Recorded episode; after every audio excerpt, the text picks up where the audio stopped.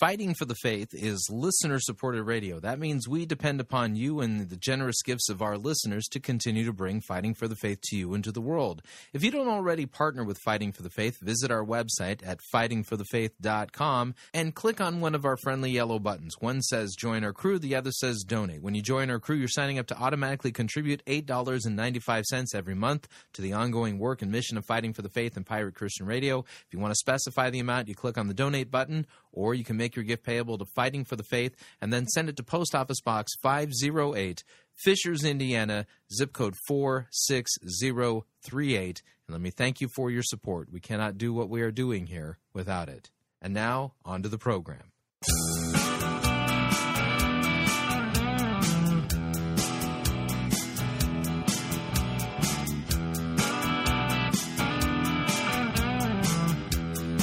It's time for another edition of Fighting for the Faith, Tuesday, February eleventh, twenty fourteen.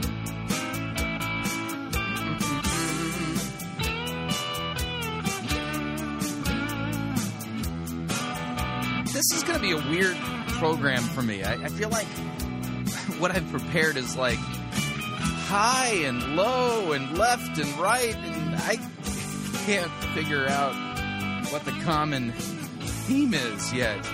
So it's one of those potpourri episodes. Yeah, Stinking Pot, stand by. Thank you for tuning in. You're listening to Fighting for the Faith. My name is Chris Roseborough. I am your servant in Jesus Christ, and this is the program that dishes up a daily dose of biblical discernment, the goal of which: help you to think biblically, help you to think critically, help you compare what people are saying in the name of God to the Word of God. No shortage of crazy things being said out there. We take the time to slow down. Just listen, good theology is like a good wine. You're thinking, you can't use that metaphor. You can't use... Yes, yes, I can. It's like a good wine. It takes some time to age and mature, and then it gets its better flavors and things like that. And some of you are thinking, you know, Chris, that's just really, really wrong of you to do that, because there's a lot of Christians out there who think that that uh, you know it's that uh, Jesus turned uh, water into grape juice. And yeah, and they would be wrong. Um, just listen, okay, folks. Real simple. Okay, this is not a proof text. This is just a historical fact, okay? When you read First Corinthians, all right, Paul in First Corinthians is correcting a whole bunch of abuses in the church at Corinth. And, I mean, you got a guy sleeping with his uh, father's wife. I mean, you got people who are abusing the spiritual gifts, crazy things going on there. And one of the correctives in First Corinthians is regarding abuses pertaining to the Lord's Supper. And what was the primary problem, or one of the problems there, is, is that people were, yes, you can read this for yourself, getting drunk on the communion wine. So you can't convince me that it was grape juice. Number one, grape juice didn't exist until homogenization, you, you know, that, that big old word that's on the on the milk cartons. Homogenization, uh, you know, what, it became possible, you know. Uh, it, it's so high. Yeah, people get get all upset, you know, oh, you can't do yeah, listen, you you just you got to knock it off. I mean, this this is one of those things that is, I hate to say it, it's a product of the American culture, not a product of good, sound biblical theology, okay? So the, the biblical prohibition, by the way, when it comes to alcohol, is real simple. It's the same type. It's the same type of prohibition that we see in Scripture regarding abuses when it comes to sexual intercourse, okay? Let me explain here, okay? The Bible doesn't forbid, nor does it make it a sin to enjoy a glass of wine, a bottle of beer, um, or, you know, anything like that. No, the biblical prohibition is against the abuse of that fine gift, and when it crosses the line into drunkenness, plain and simple, okay? In the same way, okay, the Bible doesn't prohibit, get this, it doesn't prohibit sexual intercourse between a guy and a gal. It just prohibits it if you're not married. You get what I'm saying here? So the idea is, is that, you know, these are fine gifts to be enjoyed by human beings within the limits that God has set for them, and they're not to be abused. That's the idea. And so, yeah, again, you know, the church in Corinth, Paul didn't sit there and say to them, listen, what are you doing drinking wine at communion and, and you know, yeah. Yeah, that wasn't the corrective. Get, you know, he didn't say, get away from the wine. What are you thinking? No, he, he then gave, gave them an understanding that the Lord's Supper is not like any other supper. In fact, that, that's kind of like next week's episode of Christianity one oh one with uh, Ernie Lastman. Uh, you know, it, you know, this you're going to hear the Lutheran Uh, view of you know, Lutheran understanding of the biblical passages when it comes to the Lord's Supper. That's next week, though. Tomorrow, it's it's actually going to be baptism. So, uh, the idea here is is that you know, the abuse of of a gift is what is the sin when it comes to alcohol, when it comes to uh, you know sexual intercourse and, and and things like that. Okay, e- even food, if you would. All right. Um, the idea is is that um, you know food is a wonderful gift. God gives us each day our daily bread, and when you engage in gluttony and you are eating and eating and eating and eating and eating and you know becoming as large as um, you know a small you know monument.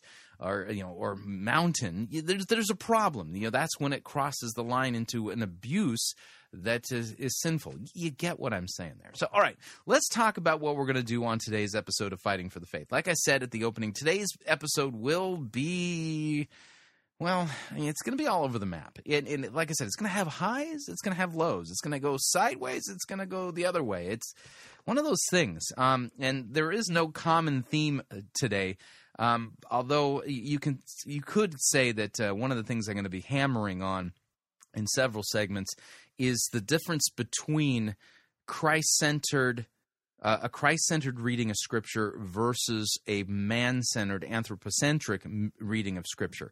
Uh, listen, the Bible's not about you. It isn't. It is about Christ and what He has done for you.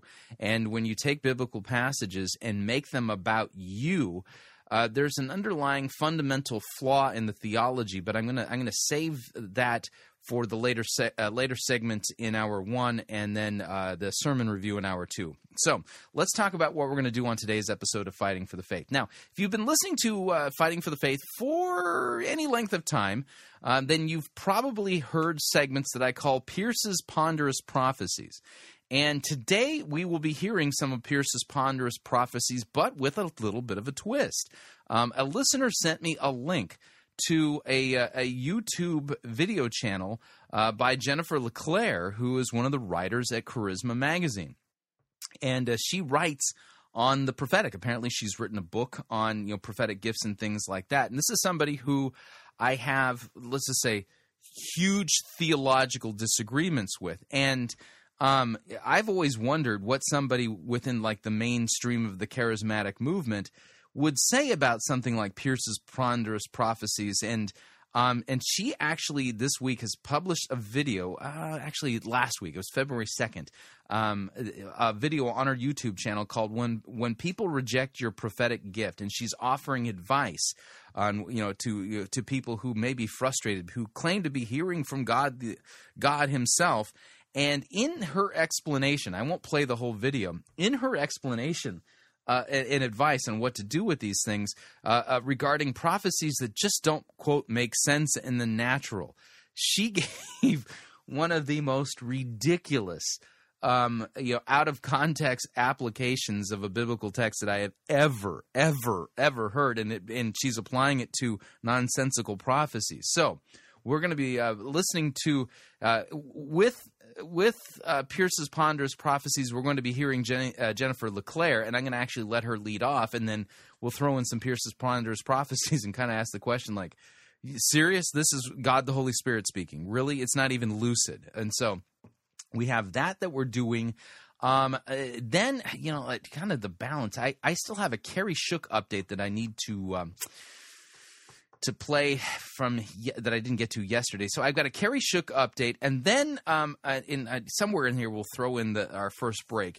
So we got a Kerry Shook update, and then we also have a, um, a David Crank update, and I'm going to do a little comparative work. So uh, we'll go from uh, Jennifer LeClaire and um, uh, Chuck Pierce to Kerry Shook and then to David Crank. We have a David Crank update and kind of like the classic man-centered misreading of Jesus walking on the water, actually Peter walking on the water.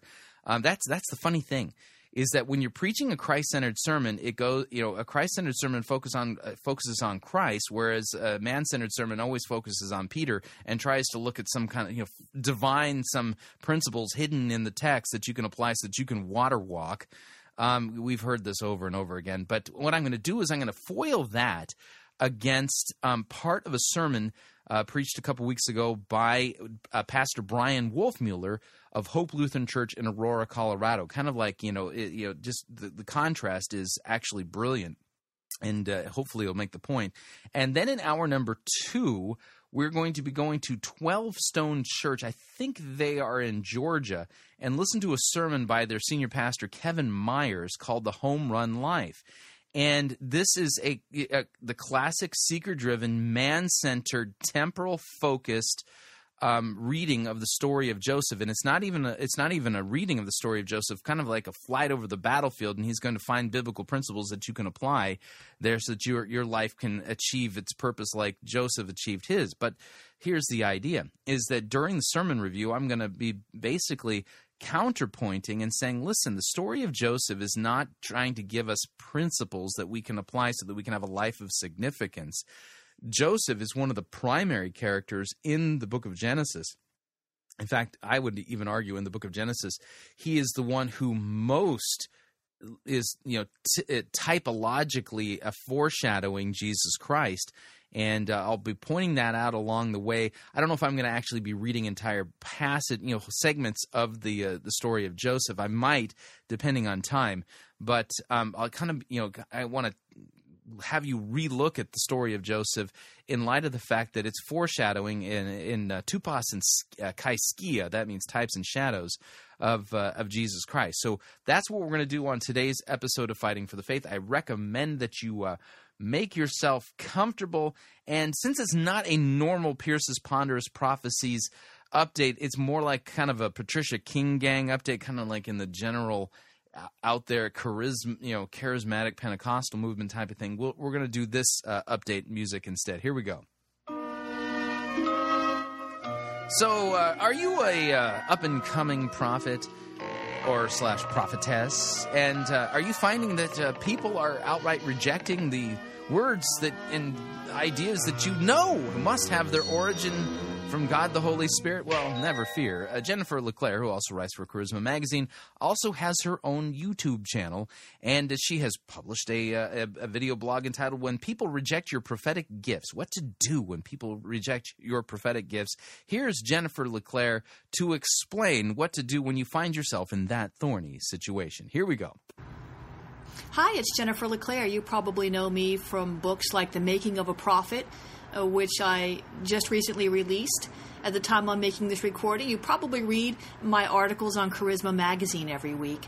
I wanted to talk to you today more about the prophetic ministry and prophetic words, specifically what to do when people reject your prophetic gift.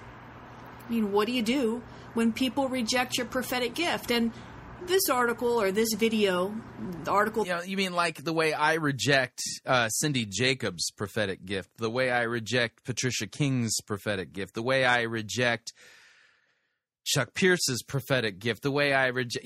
The list just goes on and on and on. I mean, why on earth should I believe that uh, people like that who can't even handle God's word properly, if I gave them money and, and told them to do it, Um, you know, they couldn't, they still couldn't do it. Why should I believe that God, the Holy Spirit, is speaking to them and through them? That I wrote on Charisma Magazine and on my website. And this video sort of scratches the, the surface. I'm giving you one perspective, and I'll give you additional perspectives in the coming weeks about what to do when someone rejects your prophetic gift. But, but let's look at one angle here this week. All right, let's jump in. So there's two sides of prophecy, right? There's the one who delivers the word and the one who receives it. Now, last week we talked about receiving personal prophecies that just don't make any sense at all to the mind or even necessarily bear witness with your spirit. Maybe you're in a place where you just can't hear from God even when God really is talking to you through a prophet or directly to you, to your own spirit. But indeed, some prophetic promises are so exceeding exceedingly abundantly above all that we can ask or think that it's tempting to dismiss them, to to read. Did you catch that? Okay. Now, but some prophecies are just exceedingly abundantly above what we can ask or think, you know, so they don't make sense in the, um, in the, tem- it, oh, it, you know, it with your brain. Okay. So that's the idea. Okay. Well, this is a, this is a twisting of Ephesians chapter three, verse twenty. Ephesians chapter three, verse twenty is the passage she was alluding to. Now let's take a look at Ephesians chapter three, verse twenty in context. And uh, and you know, form a little bit of foundation here to see if this verse is actually teaching us that when a prophet speaks to us and what they're saying doesn't make any sense in the natural, that we're to somehow then look at Ephesians three twenty as, well, a reason for not immediately casting judgment on the nonsensical prophecy. Ephesians chapter three, verse seven is where we will begin in order to apply some context, and we'll see what this says. Okay, so, of this gospel I was made a minister according to the gift of God's grace, which was given me by the working of his power. To, to me, though I am the very least of all of the saints, this grace was given to preach to the Gentiles the unsearchable riches of Christ, and to bring to light for everyone uh, what is the plan of the mystery hidden for ages in God who created all things, so that through the church the manifold wisdom of God might now be made known to the rulers and authorities in the heavenly places. This was according to the general purpose that he has realized in Christ Jesus our Lord, in whom we have boldness and access with confidence through our faith in him. So I ask you not to lose heart over what I am suffering for you, which is your glory. Now, for this reason, I bow my knees before the Father, from whom every family in heaven on earth is named, and according to the riches of his glory, he may grant you to be strengthened with power through his Spirit in your inner being, so that Christ may dwell in your hearts through faith, that you, being rooted and grounded in love, may have strength to comprehend with all the saints what is the breadth and the length and the height and the depth, and to know the love of Christ that surpasses all knowledge, that you may be filled with all the fullness of God. Now, to him who is able to do far more abundantly than all that we ask or think, according to the power at work that is within us. To him be the glory in the church and in Christ Jesus throughout all generations, forever and ever. Amen. In other words, you know, kind of summarizing what's going on here, Paul is is is praying for the, the church in Ephesus. Verse fourteen says, "For this reason I bow my knees before the Father, from whom every family in heaven and earth is named, that according to the riches of his glory, he may grant you to be strengthened." So notice here in the middle of, of Paul's letter to the churches in Ephesus that he's stopping to bend the knee and pray to the Father on their behalf. And when we get to verse twenty, this is the benediction. This is the conclusion of his prayer. Now, to him who is able to do far more abundantly than all we ask, think, according to the power at work that is within us, to him be the glory in the church and in Christ Jesus throughout all generations, forever and ever. Amen. There we go. So, Ephesians three twenty clearly isn't saying, now when somebody comes to you and they've they've prophesied something nonsensical to you, Uh, yeah, understand that the, this is then the category of prophecy that falls into that category of prophecy known as the category of the abundantly and exceedingly more than we can ever think or ask or imagine uh, type of prophecy. Therefore, don't reject it out of hand. Instead, you, you need to, you know, you need to hang on to it. That's not what this is saying. So she's misapplied Ephesians three twenty here. So let me back up the audio for the video a little bit, so, and I'll keep going so that you can hear the context of what she's saying. And then what we'll do is we'll throw in some Pierce's Ponderous Prophecies to see if um, there's any reason we should believe that God the Holy Spirit is the source of any of these prophecies. So here again, let me back the audio up. Here's Jennifer LeClaire talking about what to do when people reject your prophetic gift. Here we go. Place where you just can't hear from God even when God really is talking to you through a prophet or directly to you, to your own spirit. But indeed, some prophetic promises are so exceeding exceedingly abundantly above all that we can ask or think, that it's tempting to dismiss them, to, to reject them without even praying about it. I mean, you know, I know a lot of people that have, have done that. I've, I've tried not to do that personally, but I know a lot of people that have. It's, it's tempting. If it just doesn't make sense to your natural mind and your spirit's not leaping and, you know, it just... So it doesn't make sense to my natural mind and my spirit is not leaping. Mm-hmm. Well, let's uh, take a listen here to one of Pierce's ponderous prophecies. The name of this prophecy is A Sound That You Will See. That's right, A Sound That You Will See. And it was uh, apparently given by God the Holy Spirit to Chuck Pierce of Glory of Zion um, on January twenty-sixth, twenty fourteen. See if there's any reason why you think you should pray about this to see if it's actually a word from God the Holy Spirit. This is not judgment day. Say to you, if you will come up where I call you, in the midst of the test you're in, I will release a sound that you can see. For this is a day that sounds will open up your eyes, and what you couldn't see in the midst of your testing, I will cause you to see, and from that point, I will release where and what you need to do. Let's sing this one. All right, so let, let me read this uh, prophecy for you. Thankfully, they transcribed it for us. And I say to you, if you will come up where I call you in the midst of the test you're in, I will release a sound that you can see. For this is a day that sounds will open your eyes, and what you couldn't see in the midst of your testing, I will cause you to see. And from that point, I will release where and what you need to do. Uh-huh. And there's, why should I believe that this has its origin in God the Holy Spirit? I mean, it's completely non-lucid thinking whatsoever. And t- clearly, my spirit is not um, jumping for joy within me. Um, and I don't think this is, uh, to, to put this in the category, well, this is that kind of prophecy that is just exceedingly uh, and abundantly more than you can ever think on or, or imagine. That somehow I need to stop and go, oh, okay, I should pray about this. Um, there's no there's no evidence whatsoever in how Chuck Pierce handles God's word that I should believe that God the Holy Spirit is actually speaking to him and through him. Here, here's another of uh, Pierce's ponderous prophecies. This one is entitled Disconnect Emotions and Look to the Other Side, and it was given on January fourth of uh, twenty fourteen at Glory of Zion. See what you think. I'll start, and then somebody else can complete it. The Lord says, you've been looking for a needle in a haystack. And I say to you, I am causing you to get past the straw and build on a new foundation. I say, quit spending your time looking for that which you can't find.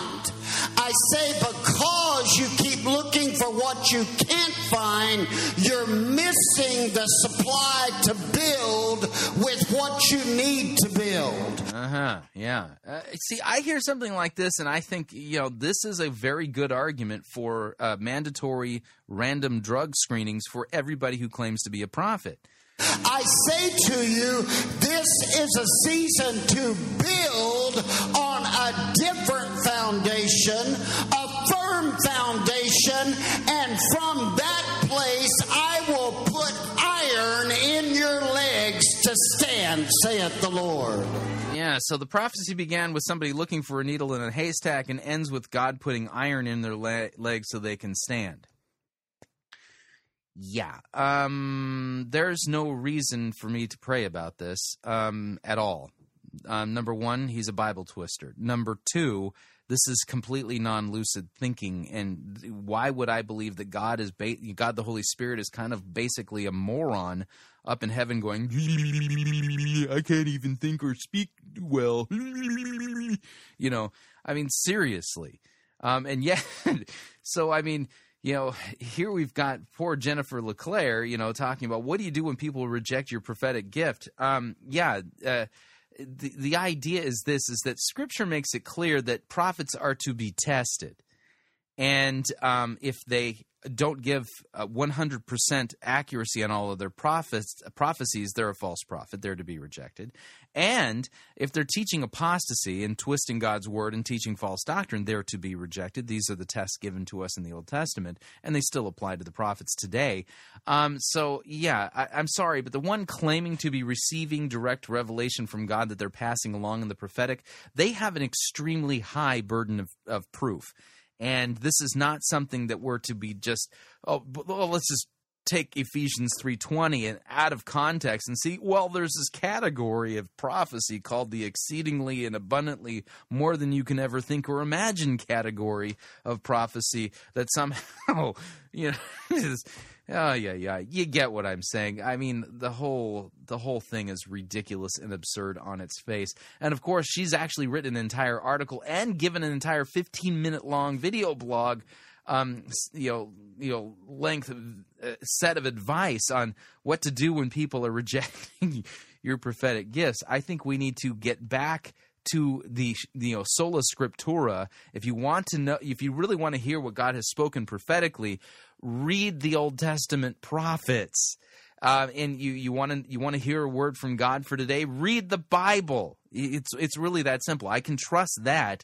All, all that other stuff that's uh, being kicked around in the uh, in the charismatic movement, I, I mean, I, I would hazard a guess that ninety-nine point nine nine nine nine nine nine nine nine nine percent of it is is not uh, from God the Holy Spirit. I'll I'll, I'll leave that zero point zero zero zero zero zero zero one percent for the possibility that uh, you know some of it is from the Holy Spirit, but it just doesn't pass muster. Because it's not enough to say that, oh, the individual prophecy doesn't actually line up with Scripture. A prophet must be one hundred percent accurate and not teach apostasy.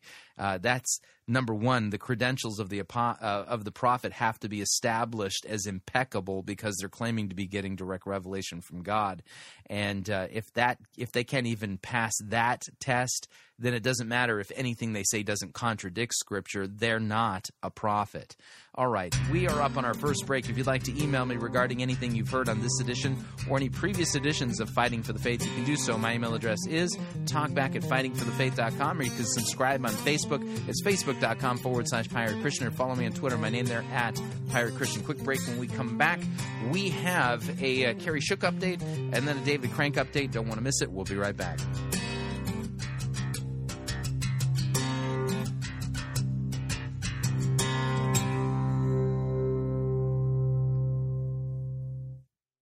If you think God is a black woman named Papa, then you need to get out of the shack and read your Bible. You're listening to Fighting for the Faith. You're listening to Pirate Christian Radio. We'll be taking your false doctrine now.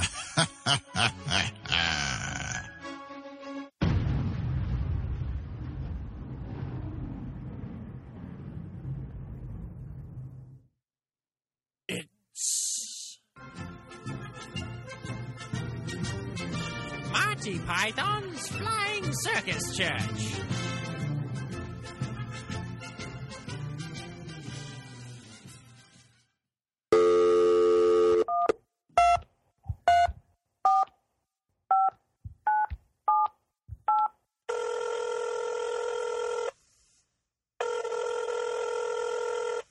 You have reached the voicemail box for Melissa Fisher. Please leave a message after the tone.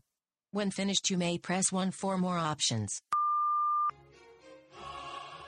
Hi, Melissa. It's the Holy Spirit. Um, I was wondering if you could help me out. I'm, I'm trying to, uh, you know, get a hold of a guy named Vincent. That I, I can't remember his last name. This guy wants me to make myself real in his life, but I can't find his address or his phone number or email. The world is so complicated. You, you know how hard it is to find somebody if you can't remember their last name? Do you know how many Vincents there are in the world? He's, he said that he would leave his sin behind if I could just, you know, somehow reach out to him and prove that I'm real. So if you can make one of your really fancy videos and tell him that I'm calling him by name, but don't tell him that I can't remember his last name. I, I really would appreciate it. Oh, and, uh... One more thing, you might want to mention something about his adventurous heart. That way he'll know that the message is for him. Thanks, Melissa. I, you know, I don't know what I'd do without you. Hey, everyone. This word is for Vincent. Vincent, the Lord calls you by your name, and he is making himself known to you today. Now that he has made himself known to you, remember what you said. You said, Lord, if you would call me, if you would make yourself real, that I would come and I would leave, absolutely leave all of it behind and come to you, because you've been wavering between two opinions. Now here it is. Vincent, the Lord is calling you. Come to him. The life is better on this side. Believe me. Give up the unfruitful works of darkness and walk completely in the light. And I tell you, Vincent, you won't be sorry. The Lord is ready to show you a mighty, mighty adventure. That adventurous heart that you have, the Lord is going to really, really reach in, and he's going to satisfy that heart in you, and it's going to be even more than you ever could have planned on your best day. So, Vincent, come to the Lord. Wait no longer. Vacillate between two opinions no longer.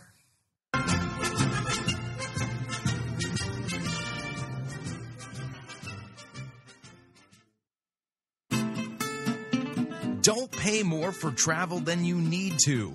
Hi, Chris Roseborough here to tell you about Pirate Christian Radio's featured advertiser, Cheap O'Air. Cheap O'Air is a leading provider of airline tickets, hotel rooms, and rental cars. Cheap O'Air has extensive partnerships with the top travel brands in the world. Now, whether you need to travel for business or for pleasure, Cheap O'Air can help you save money. And if you visit our website, piratechristianradio.com forward slash cheap, we have a promo code that will save you an additional ten dollars off of Cheap O'Air's already low prices. So visit piratechristianradio.com forward slash cheap, write down the promo code, then click on the banner and book your low-cost travel today. And remember, a portion of your purchase at Cheap O'Air goes to support Pirate Christian Radio.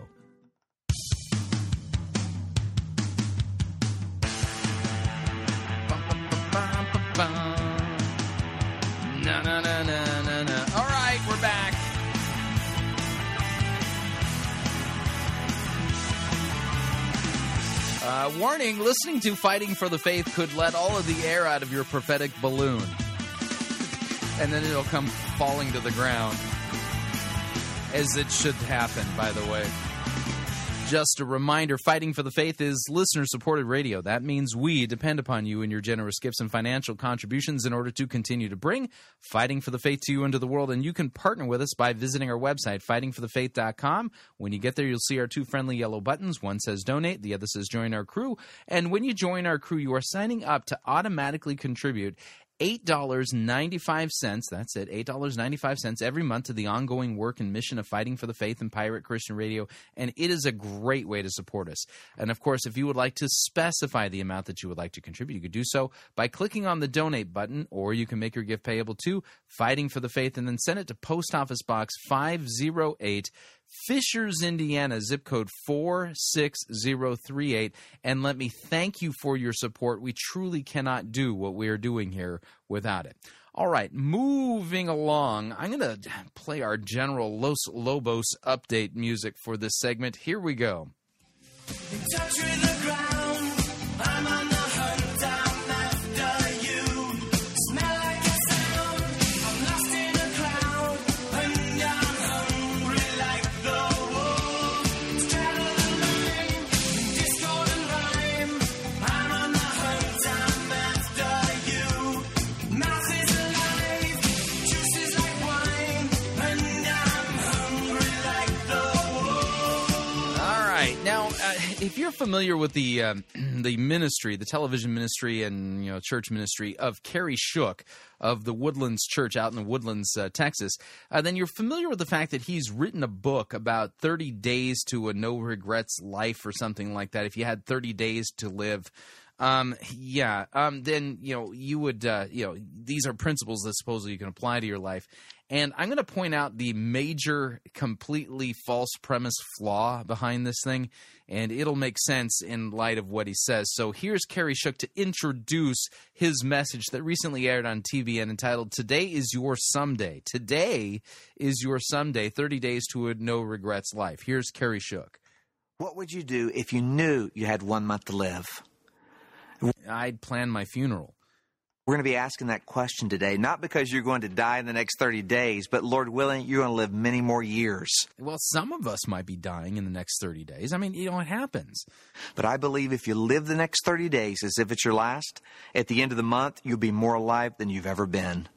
Because God wants you to make sure that you live with no regrets. See, now, see, there's the big problem, okay? Um, how many of you can honestly say that you have lived your life with no regrets? See, Christianity is not um, a religion for people to f- apply tips and strategies so that they can live their lives with no regrets. Christianity is the good news of the forgiveness of sins for everybody who has huge regrets in their life. See the difference? Okay. Um, the, the reason why the good news is so good for me is because I have done things that I seriously regret. And the reason I regret them is because I, after looking at what God's law says about what I have thought, by what I have done, by the things I haven't done, I have huge regrets. I have hurt people terribly. I have sinned grievously against others and against God himself. And I stand guilty and condemned before God without even the ability to even begin to make reparations for the wake of destruction that I have left in my life. How about you? If you're really honest with yourself, you're going to say, yeah, that that's me too. Huh? So Christianity doesn't have good news for people that they can apply to their lives so they can live it regret-free. Christianity has good news for people who have done things that they regret. Big difference. We continue. I've been with a lot of people at the end of their life, and many of them have regrets. Yeah, in fact, most people at the end of their life looking back would have regrets. And this is not the kind of news that's going to help them. You know, listen, the last thing you want to tell somebody on their deathbed and, and when they're sitting there thinking over their life and they know they only have days or hours to live, the last thing you want to tell them is, well, you know, here you are at the end of your life and you got all kinds of regrets. If only you had not done that, you know, oh, you poor thing. Um, you, you, there's no hope there. Okay, the, what you want to be able to tell them is, listen, stop focusing on your sin in this sense. Yes, you have regrets, and you should have regrets. The reason you should have regrets is because what you did was wicked. What you did was sinful. What you did was wrong. And you, you're going to tell this to somebody on their deathbed? Yes, absolutely. Because right after that, when they say, and they say, yeah, you're right. That's right. And then I can say this, Christ bled and died for those regrets, every single one of them. There's nothing you have to do. When you come to the end of your life, you must realize you're going to have regrets and big ones. And Christ bled and died and suffered the consequences of all of those sins that you've committed that you regret. Repent. Believe and trust that all of your sins have been atoned for, have already been punished. They were laid on Christ, and he did it for you. You can go into eternity knowing that you have peace with God, not because of something you've done to live your life in a way you where you have no regrets.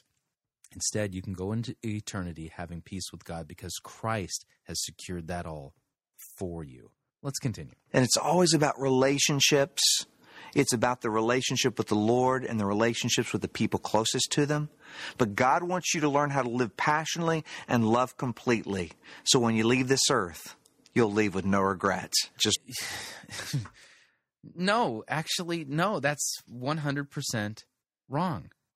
Christ wants you to know that because you have regrets, that that's what you need to understand, that that tells you that you're sinful, but he's paid the penalty for everything that you regret on the cross.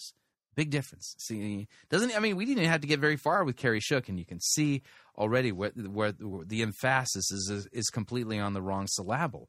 And this whole idea of living, you know, the thirty days, you know, to having a no regrets life, which is, it's nonsense, nonsense. It's already too late for ninety-nine point nine percent of us. We already have regrets. What we need is good news, that there's forgiveness for all of the things that we've done that we regret. And that's the gospel. All right, moving along. Yep, time for a David Crank update. I've just closed my eyes again, climbed aboard the Dreamweaver train, trying to take away my worries of today and leave tomorrow behind. Dreamweaver, I believe you can get me through the night. Ooh, Dreamweaver, I believe we can reach the morning light. Yeah, there we go. Gary Wright, Dreamweaver. Uh, that's our David Crank update music. Okay, so what we're going to be listening to, and I'm going to counterbalance what you're going to be listening to from uh, David Crank with a portion from a sermon by uh, Pastor Brian Wolfmuller. Focus on what they're focusing on. Is it on Christ or is it on you? Remember, the scriptures are not about you, especially the gospels. You know, doubly so when it comes to the gospels. They're not about you. The gospels are telling us about Jesus and what he has done for for us. But uh, this little factoid seems to, um, well, be lost on certain people like Dave, David Crank and like a whole host of others. So this is uh, from his sermon entitled, Who Told You to Get Out of the Boat? Here's David Crank. Here we go. To get out of the boat. We're going to talk about water walking. We're going to talk about speaking to the mountain. And whether today it's debt or failure or divorce or the doctor has given you a death sentence, your faith can make you whole, and God wants to get you out of the boat. But it can be scary, especially if you don't know much about boating. Actually, my uncle, he uh, he had this boat, and he had this Regal boat, and I was about fourteen, and he never took it out. It was beautiful, but he was afraid to take it out because he didn't know anything about boating. And so my dad wasn't afraid to take it out because it wasn't his boat. How many of y'all know you can trash something that's not yours? So we were down at Lake Wapapella. Anybody familiar with that? Down in the country, and, and we didn't know anything. My dad said, let's take it out. Come on, Steve. Come on, Steve. Let's take it out. So he says, okay. And so he goes to put it in the water, and there's no depth finder on the boat. And he says, I wonder how deep it is, because he's worried about the prop and problems. And my dad said, oh, it's at least one hundred foot deep. If you know Lake Wapapella, it is clearly not. Well, it's not clear at all. It's very muddy, and you would suspect that it was one hundred foot deep, but it is clearly not. So we start going, and my uncle was afraid. My dad said, oh, Steve, just gun it. Let's just go. And so he starts gunning it. And I look behind us, and there's just mud just churning up everywhere. The next thing you know, we hit like this, what would be an island, but not like a pretty island with palm trees. This would just be a mud island. Poof, just stops the whole boat. And the point is, a lot of times underneath the surface, you don't really know what's under there unless God reveals it to you. But when God leads you and guides you in the way that you should go, he's really wanting us to go to the next level and step out in faith to do some crazy things. Now, number one, I'm a crazy believer. I still believe that with God, all things are possible. I believe the reverse can be a... Yeah, um... Listen, um, where in the Bible does it clearly teach us that God wants us to step out and do crazy things?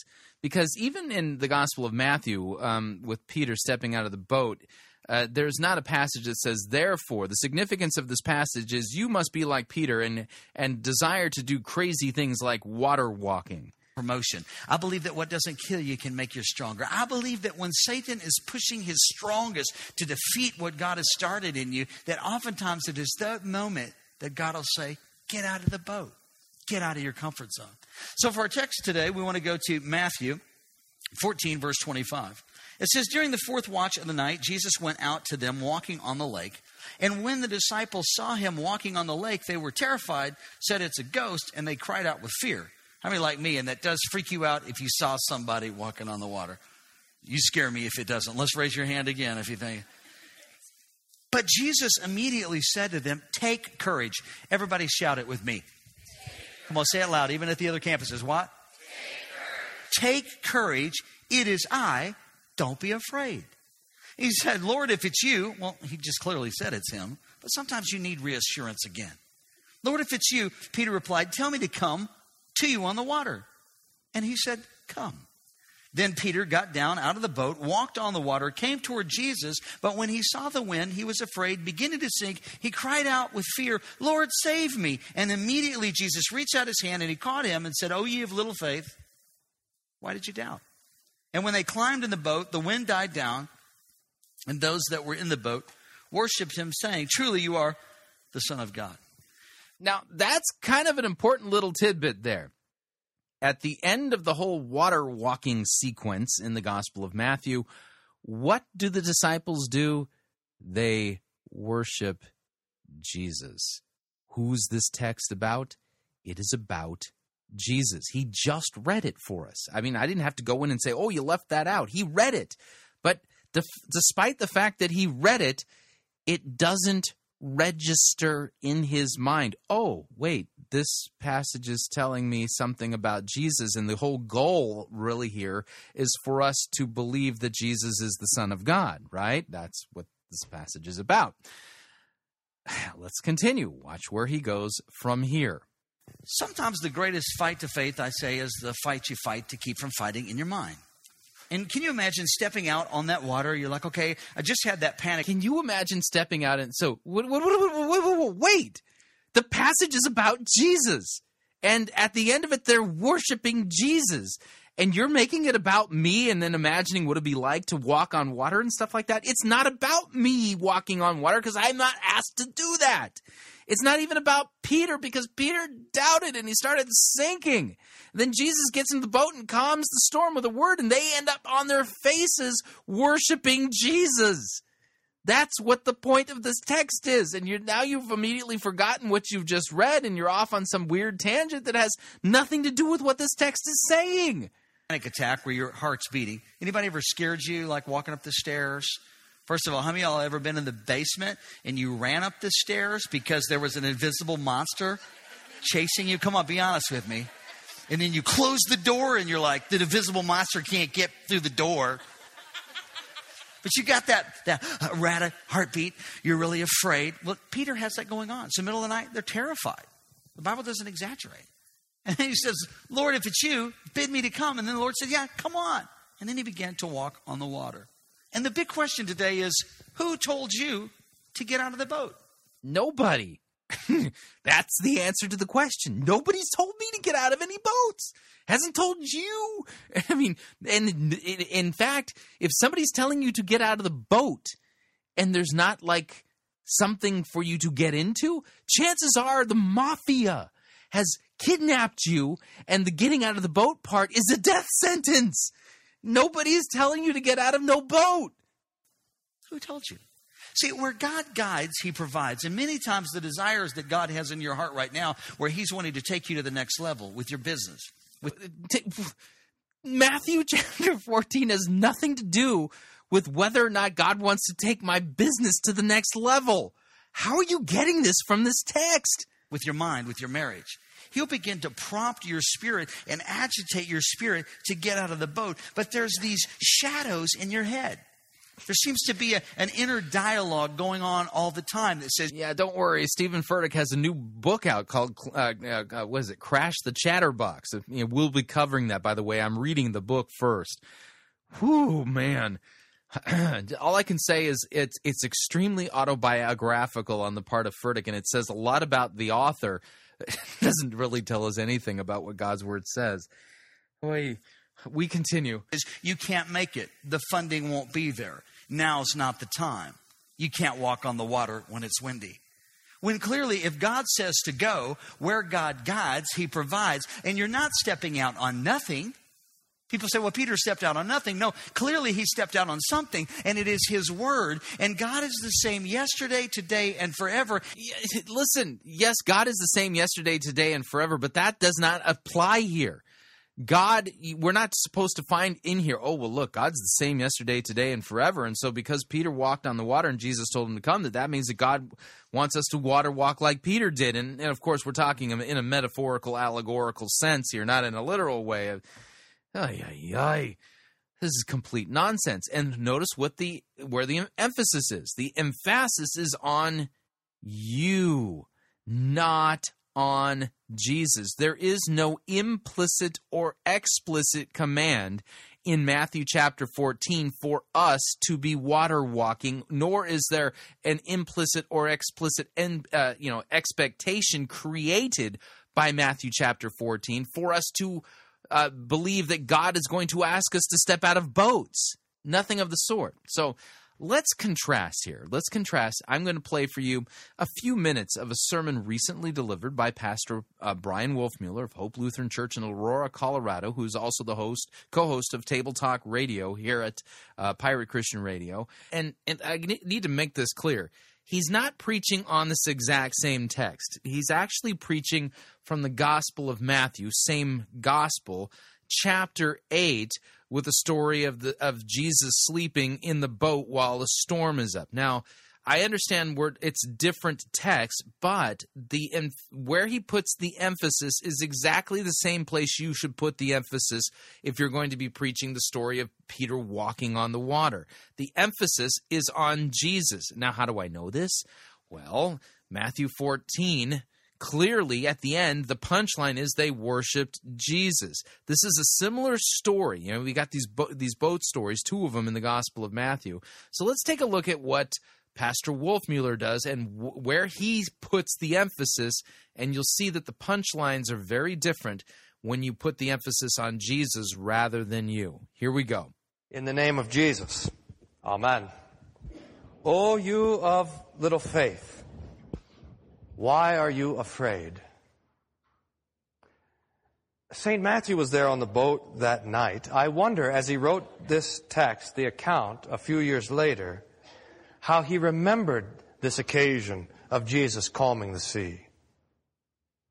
If he could taste again the water as it smashed over his face and into the boat. If he could remember how the roar of the waves was as he tried to listen to the commands from Peter and James and the other ex-fishermen who were on the boat with them, trying to figure out what to do. And the shaking, not just because the boat was rattling as it was being torn apart by the waves, but because Matthew himself with the other disciples was terrified that he was going to die. Matthew was afraid. The disciples were afraid, and Jesus was asleep. Now, what happens next is for the disciples, but Matthew writes it down for us because the Holy Spirit wants us to have the same benefit as the disciples themselves who were there. Okay, now notice Pastor Wolfmuller admits that although what happened was for the disciples, the author wants us to have the same benefit. What's the benefit to us in this story? Well, Pastor Wolfmuller continues. Here we go. The disciples come to Jesus and they wake him up. Save, Lord, we perish.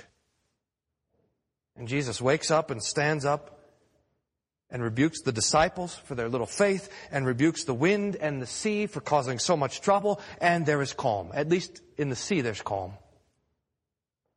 The disciples are marveling. What sort of man is this, they say, that even the winds and the sea obey him? Jesus had been rescuing people from demons, delivering them from afflictions. He had been healing them and saving them. But now he rescues his disciples from destruction. And they're beginning to learn who Jesus is. And that's the point of the text. Now, a lot of times the text is preached like this.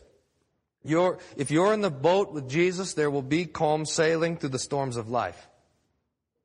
But this simply isn't true. Everything doesn't always go well for us and for our family and for the congregations in the Lord's church. Sometimes we get sick and we just don't get better. Sometimes things fall apart and the pieces never get put back. Not every story has a happy ending. That's not the point of the text. Other people will preach the text this way. If we're in the boat with Jesus, there will be rough storms. And, and this might be a little bit closer to the truth because the devil hates the church. And remember, he hates you. And he attacks the church and he attacks you. But Jesus himself promised this. He brings peace, not a sword in, he brings a sword and not a peace. In this world you will have trouble, promises Jesus. But again, this is not the point of the text. After all, Jesus does calm the storm and bring an end to it. There are some preachers out there who would tell us that if we have enough faith, then things will go well for us. We'll be happy all the time. We'll get the best parking spots when we go to the mall. Every day will be a Friday, this kind of thing. But look at the text. Jesus rebukes the disciples for their tiny faith. And he still calms the storm. The point of this text, the reason why we have it today, and the reason why Matthew has it in his gospel, is so that we would learn who Jesus is. We see that Jesus is a man. And we see this in the fact that he's sleeping, that he is simply exhausted from a long couple of days of work, from teaching and healing and delivering people. He's so exhausted that even the storm doesn't wake him. And we see that Jesus is God, who can stand there and rebuke the sea and the winds and the waves, recognize his voice and recognize his authority, and they obey him. Jesus, your Jesus, is God and man, and he is doing everything he does for you, which means that with Jesus around, there is nothing to be afraid of. If he wants to, he'll calm the sea. If he wants to, he'll let the sea wreck your boat and let you float for three days on a plank and land on some deserted island, like he did with Saint Paul and Malta. If he wants to, he'll use the sea to rough up your boat so that the sailors throw you overboard, and then he'll have a fish eat you and and drive you three days. I don't know, fish drive. Swim you three days and spit you out on the coast to put you back on the right track. And if he wants to, he'll have the waves sink your boat, and he'll bring you to eternal life. No matter. No matter. matter. There is nothing to fear. There is nothing to be afraid of. Not for you, Christians. Not with Jesus. You see the difference when you put the emph- emphasis on Christ, not on you? There's real comfort that can be offered there. Because when you put the emphasis on you, it all becomes law. But when you put the emphasis on Christ and what he has done and what he does and who he is, well, that becomes true good news. And that's the gospel. Yeah. You put the emphasis on me, and it's about something I'm supposed to apply to my life. It's law. Preach about Christ, what he's done for us, and it becomes comforting, good news. Mm, big difference. And, you know, you, you get the point. That, that's the reason I wanted to make that contrast. All right. We, we are up on our second break. If you'd like to email me regarding anything you've heard on this edition or any previous editions of Fighting for the Faith, you can do so. My email address is talkback at fighting for the faith dot com, or you can subscribe on Facebook, facebook dot com forward slash Pirate Christian. Follow me on Twitter. My name there, at Pirate Christian. Quick break. When we come back, sermon review, kind of missing the whole point of the story of Joseph in the similar way that, uh, well... David Crank missed the point about uh, Peter in the boat in the water. Stay tuned. We'll be right back. No itching ears are scratched here. You're listening to Fighting for the Faith. Pirate Christian Radio Theater presents Death of a Salesman. Are ye a salesman? Why, yes, I am. Can I interest you in some...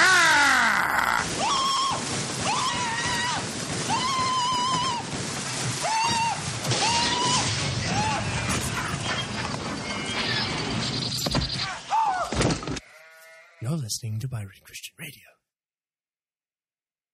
No, seriously. Starfleet wouldn't have lasted two minutes against the Death Star. Say what you want, dude. Why can't you admit that Star Trek created proton torpedoes first? So what are you saying? Without proton torpedoes, Luke Skywalker would never have been able to destroy the Death Star in the first place. Nuh-uh, bro. He had the Force. You mean midichlorians? That never happened. Those movies were just bad fanfics. Hey! Have you two seen any Daleks around here? Uh, no. That's funny. We just picked up a distress signal and decided to check it out. Well, we haven't seen any... Come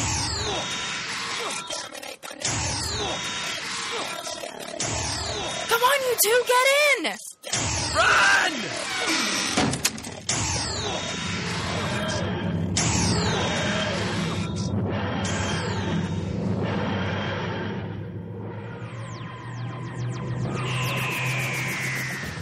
Never fear, nerds of the world. It doesn't matter whether you're into Star Wars, Star Trek, or Doctor Who. Think Geek has something for almost every fandom around. Celebrate your love of all things nerdy by going to www.piratechristianradio.com forward slash geek. And by clicking on the ad banner, a portion of your purchase will go to supporting Fighting for the Faith and Pirate Christian Radio.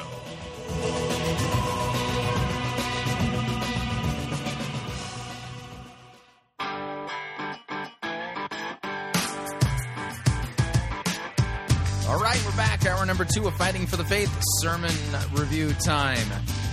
Keep thinking that contrast, man-centered versus Christ-centered, as we listen to this uh, sermon uh, entitled The Home Run Life. But you know, we've got to do this right, so I don't want to get ahead of myself.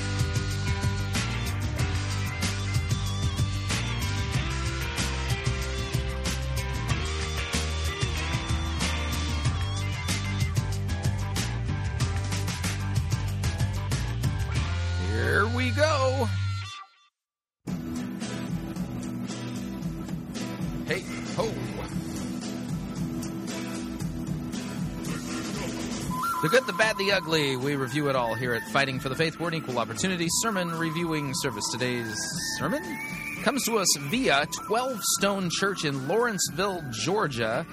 Lead pastor Kevin Myers presiding. The name of the sermon is Home Run Life, and it's the sermon series. This is week one of the sermon. And we're going to be hearing a man-centered, completely missing the point of the text, story, or account of the story of Joseph. Apparently there's principles that we've got to apply there, and it's all going to be relayed to us using the metaphor of baseball. And um, I'm going to be picking apart one of the major premises of this sermon, and that is, is that, listen, you got to get busy finding God's secret purpose for your life, and you can't uh, cut bases. You, there's certain things you got to do in order to get there. Ugh. Yeah, this is kind of a purpose-driven um presupposition behind this whole thing. So let me go ahead and kill the music. And without any further ado, uh, here's the sermon Home Run Life by Kevin Myers. And it begins with one of those uh, kind of little vignette things at the beginning of it. And I think I need to play it so that, because it sets the whole tone for the sermon. Here we go. In life, we all step up to the plate, hoping to hit a home run in our marriage, business, our family. What if hoping to hit a home run in our business, marriage, or family? Huh. Is Christianity about helping us hit home runs in those things? He was following a simple pattern. Four words, four life-changing principles. There's only one way to get power at the plate. Connect with God. Once you trust God, you're able to win battles within yourself. Securing your identity, winning relationships with others is next. Rounding third means winning results in whatever you do. Excellence matters. God created this game plan, a pattern different from the world, so that we can have the full life He intended. Now, did you catch that theology? Uh, God is, created this pattern, this this first base, second base, third base, you know, uh, pattern, so that we can have a full life. Huh. Is that really what Christian sanctification is? Is that really what it means? What about all those Christians who, after confessing Christ, suffered martyrdom and death and persecution for their faith in Christ.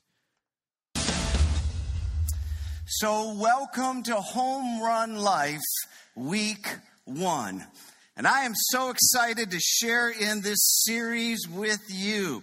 So let's dive in. Let's play ball. Grab your bulletins, and on the back you find your teaching notes with four questions that can transform your life. And the first one, what makes for a home run life?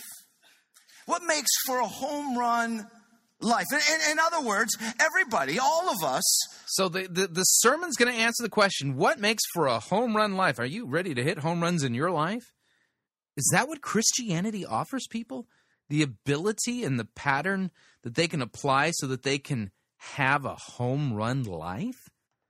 We all want to kind of live out a home run life. But what are the elements that make for a great life? I'm glad you've asked. Let's talk about it. Yeah, sure. Go ahead. Talk about it. But already um, I'm like, I've got red flags flying in my mind saying, warning, warning, Bible twister.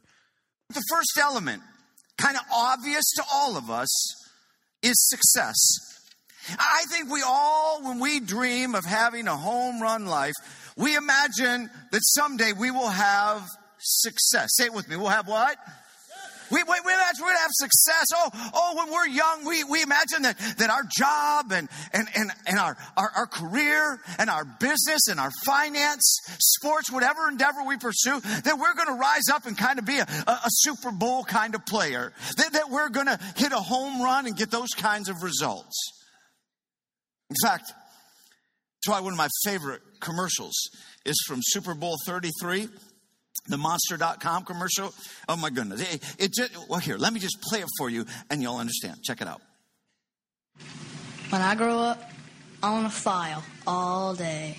I want to claw my way up to middle management. Be replaced on a whim. I want to be a yes man. Yes woman. Yes, sir. Coming, sir. Anything for a raise, sir. When I grow up, when I grow up, I want to be underappreciated. Be paid less for doing the same job. I want to be forced into early retirement.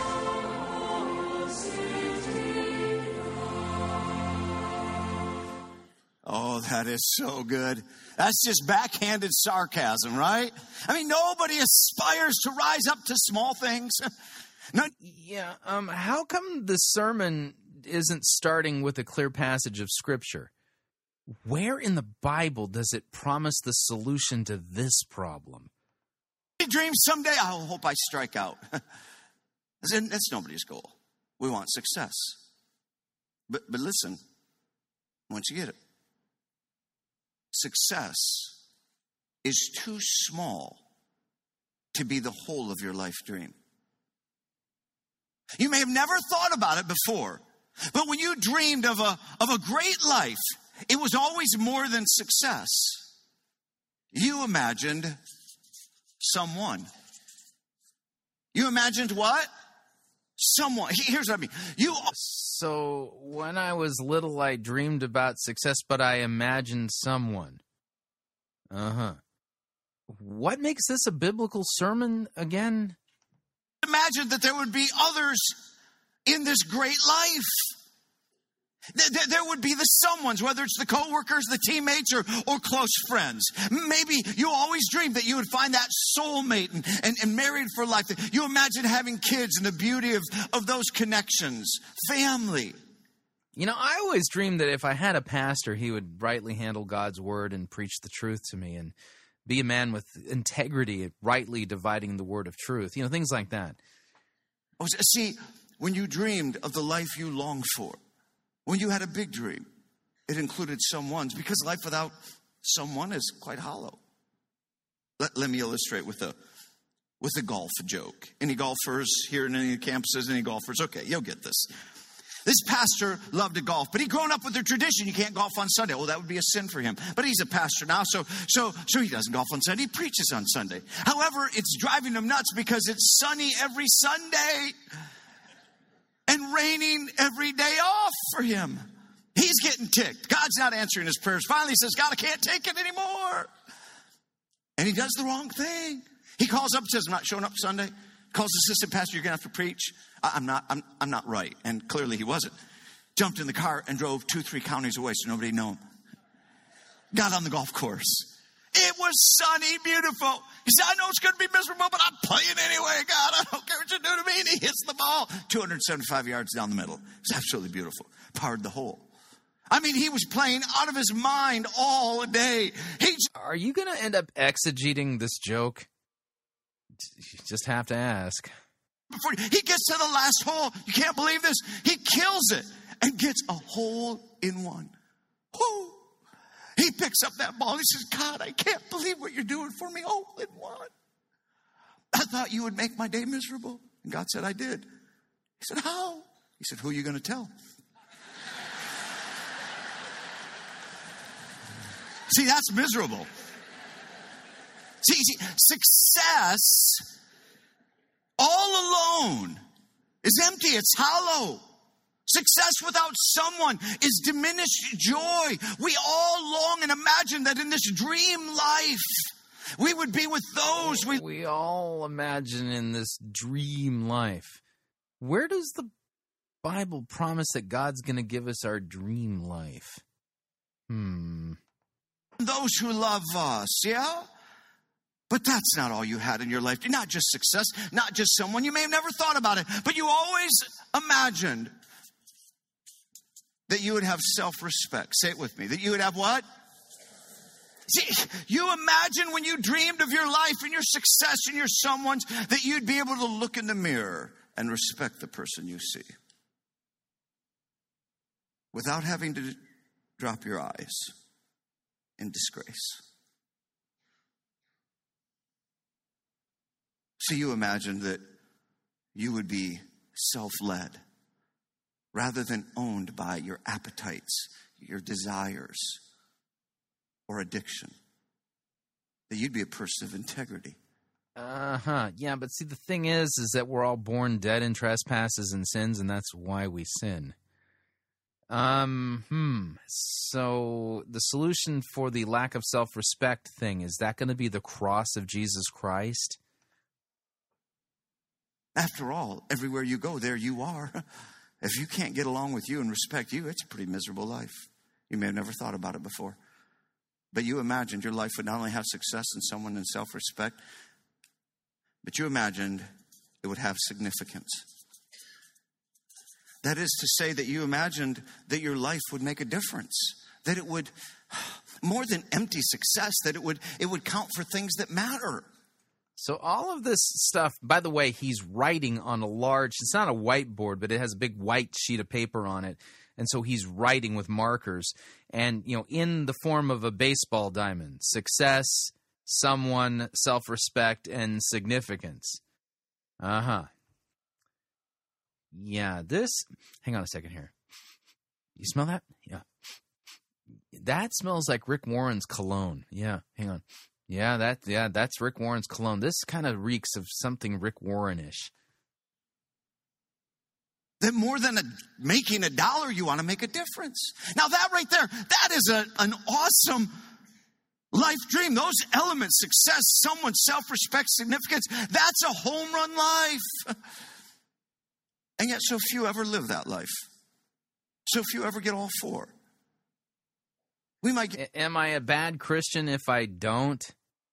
Um, is there forgiveness and eternal life offered to the people who don't make it around all of these bases? Two, but we crash on the rest. And that was an honest moment for Luis Ramos, who sat right where you're seated over a decade ago in a service where I started to test out this home run life teaching. Here's a slice of his story. My name is Luis Ramos, and I'm uh, forty-four years old. I've been married to my high school sweetheart for almost twenty-five years. You know, I find myself uh, in one place in, in business and, and family and relationships uh, that, you know, thank God today is, is you know, really great and, and, and very fulfilling. Um, it wasn't always that way, however.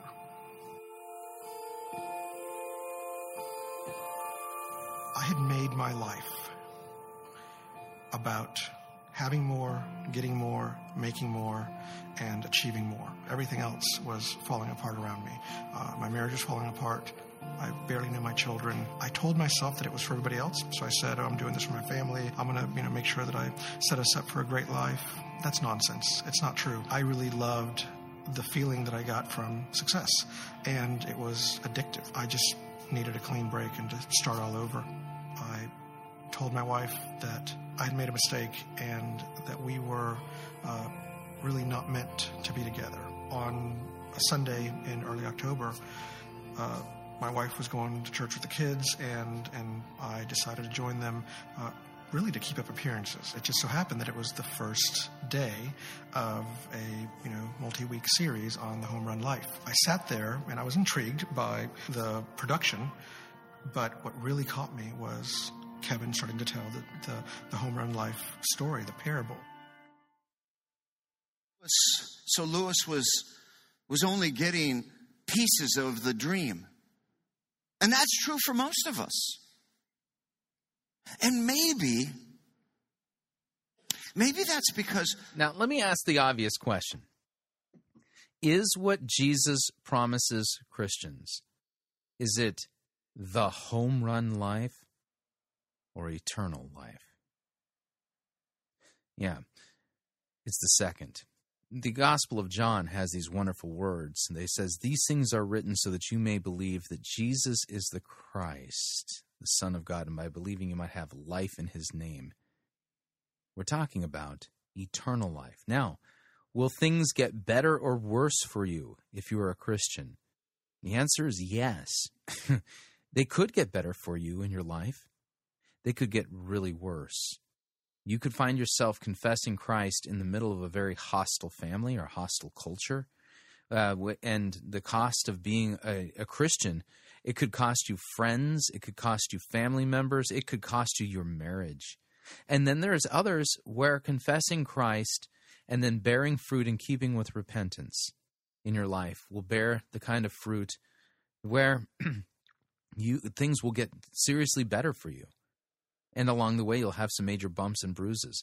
But what this one-size-fits-all approach that God wants you, you know, see, God has this huge home run life for you, just waiting for you. If you just apply the right principles, that's not what the Bible teaches. We continue. Nobody ever really taught us how God grows us up. And that brings us to the second question of four questions that can transform your life. What can we learn from Joseph's journey? Now, like I pointed out at the beginning of the program, and, and I'll point out along the way here, Joseph in the book of Genesis is one of the clearest types and shadows that points us to Jesus. I mean, it's uncanny, and there's a lot there that you can unpack. And and the idea here is this, is that if you look at the life of Jesus and some of the elements of Christ's life, you see them reflected in Joseph's story in a way that you can't miss. Um, he's persecuted by his brothers, sold into slavery, and his selling, being sold into slavery is, in a sense, his death. And he's raised again from the dead and sits at the right hand of the king, Pharaoh. And it's because of his dying and rising again and ascending to, to, uh, to sit at the right hand of the king. Notice the, the phrases I'm putting in here, that he is able to save his whole family.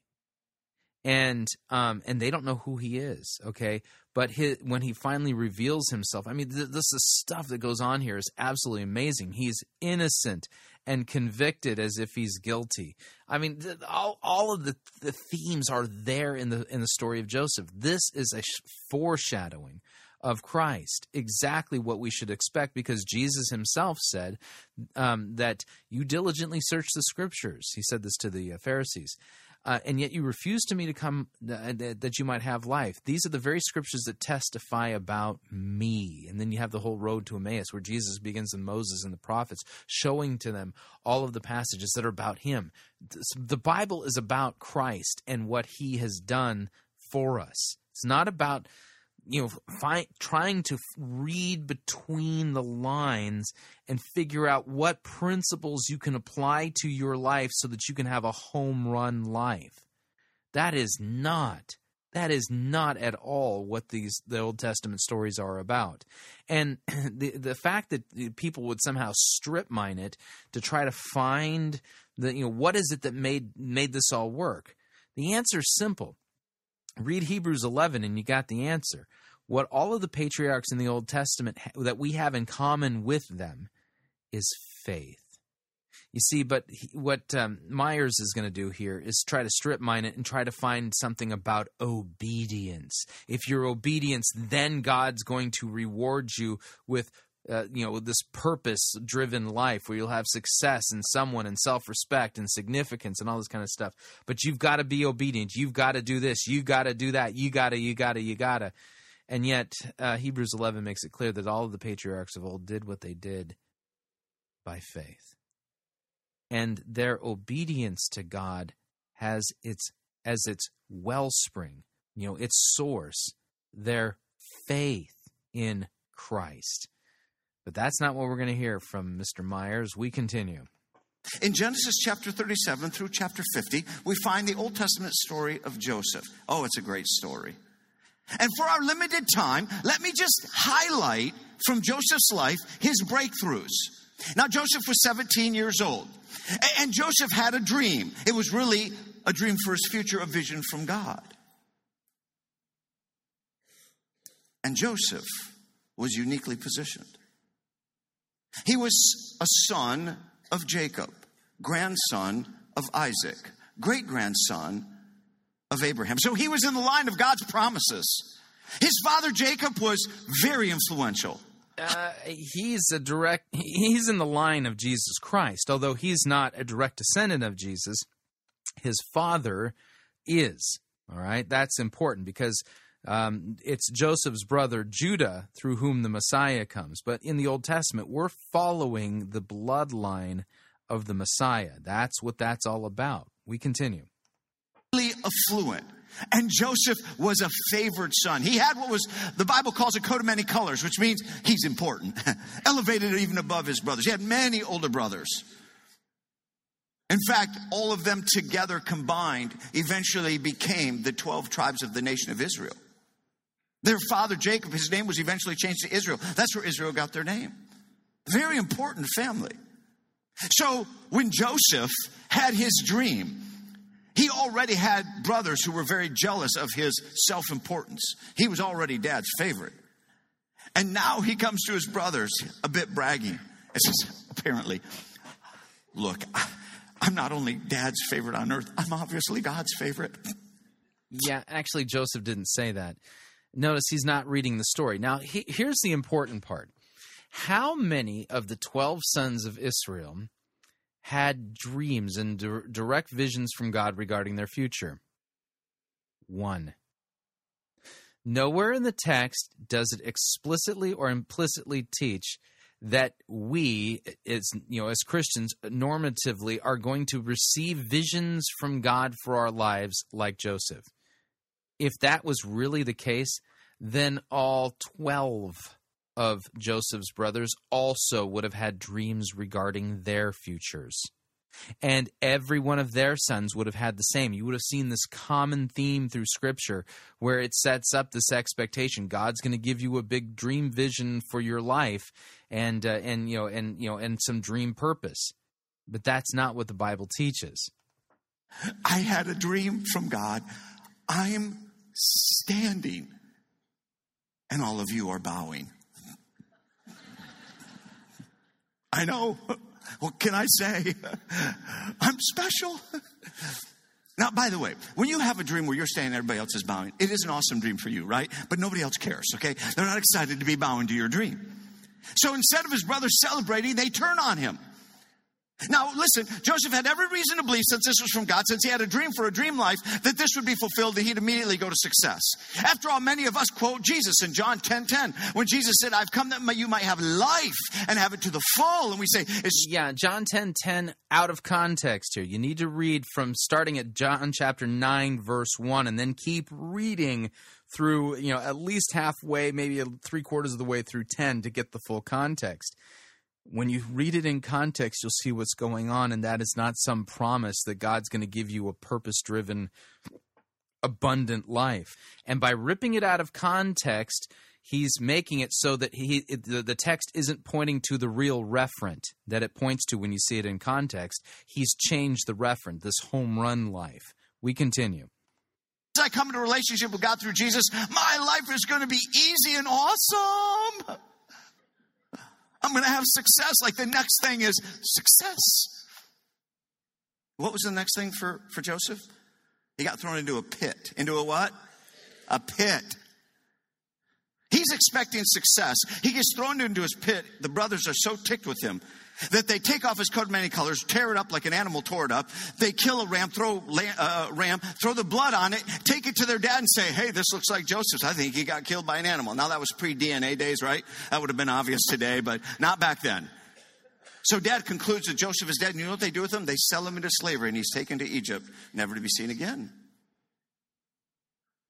For they concluded what will now come of his dream. And if you're Joseph and you're on the way to Egypt, and you've been thrown in a pit and you're now enslaved, you got to be asking yourself, what on earth is God doing? Have you ever wondered, what on earth is God doing?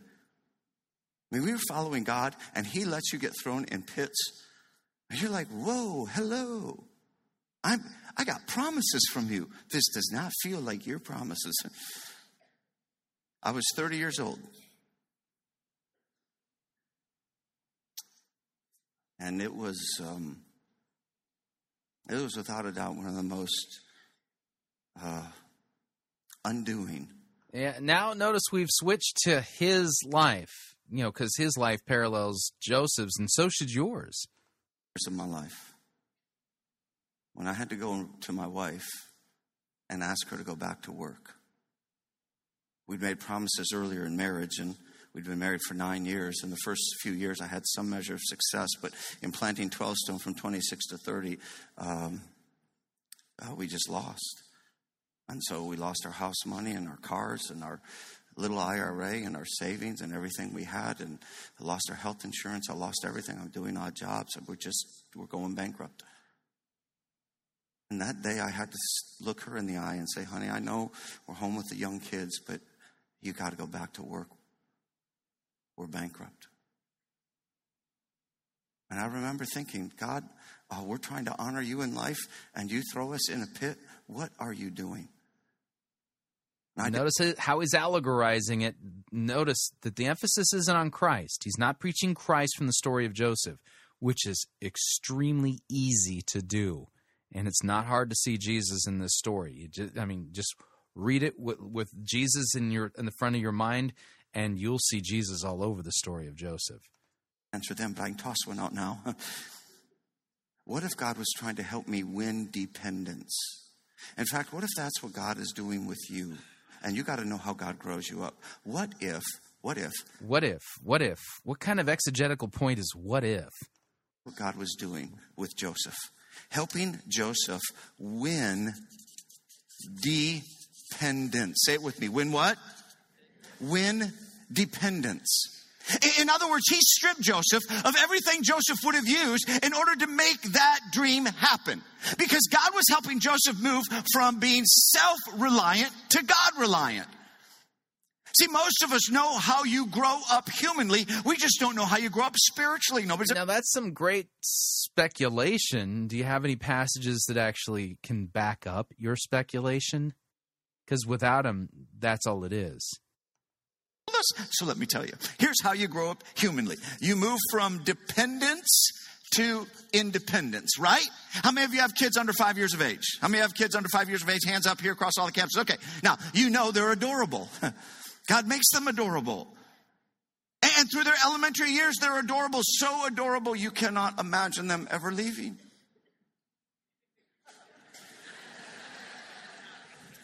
Then God makes them teenagers so that you cannot imagine them ever staying. That's a gift. Because you have them born highly dependent, but you want to move them to independence. That's how you grow up humanly. The reason many of us never really grow up spiritually because we don't understand it's the opposite.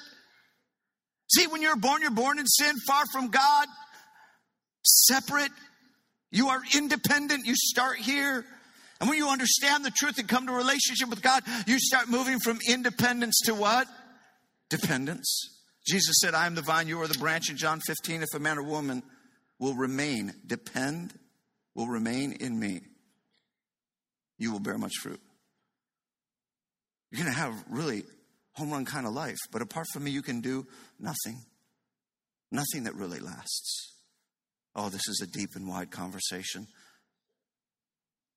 What if God was growing Joseph up to help him first win dependence? What if, what if, what if? Breakthrough in Joseph's life. Win within. Win where? Win within. Joseph was tempted. It was a major temptation. Now, here's the storyline. Joseph had moved into Egypt. He was enslaved. He was bought by Potiphar. Now he's an owned slave. He'd been in his household for five to seven years. He was twenty-two to twenty-five years old. He'd risen up as a slave. Oh, how exciting is that? And he was over the household of Potiphar. And then in a moment of time, Potiphar's wife made an indecent proposal. Now, it was incredibly tempting. He's twenty-two to twenty-five years old. He has no prospects of the future. And she makes a sexual offer. But he says to himself, I got to decide who I'm going to be. We all do. Yeah, actually, he didn't say I need to decide who I'm going to be. Now, this is also significant. Joseph is similar to Jesus in this sense.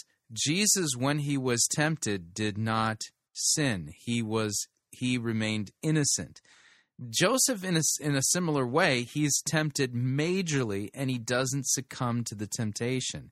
This is another way in which you sit there and go, man, Joseph is a lot like Jesus, and this story should, in type and shadow, point you to Christ. But, well, Mister Myers here, he's not pointing us to Jesus. He's pointing us to ourselves, and he's sticking stuff into the text in, the, in the, his retelling of the story of Joseph that isn't actually there.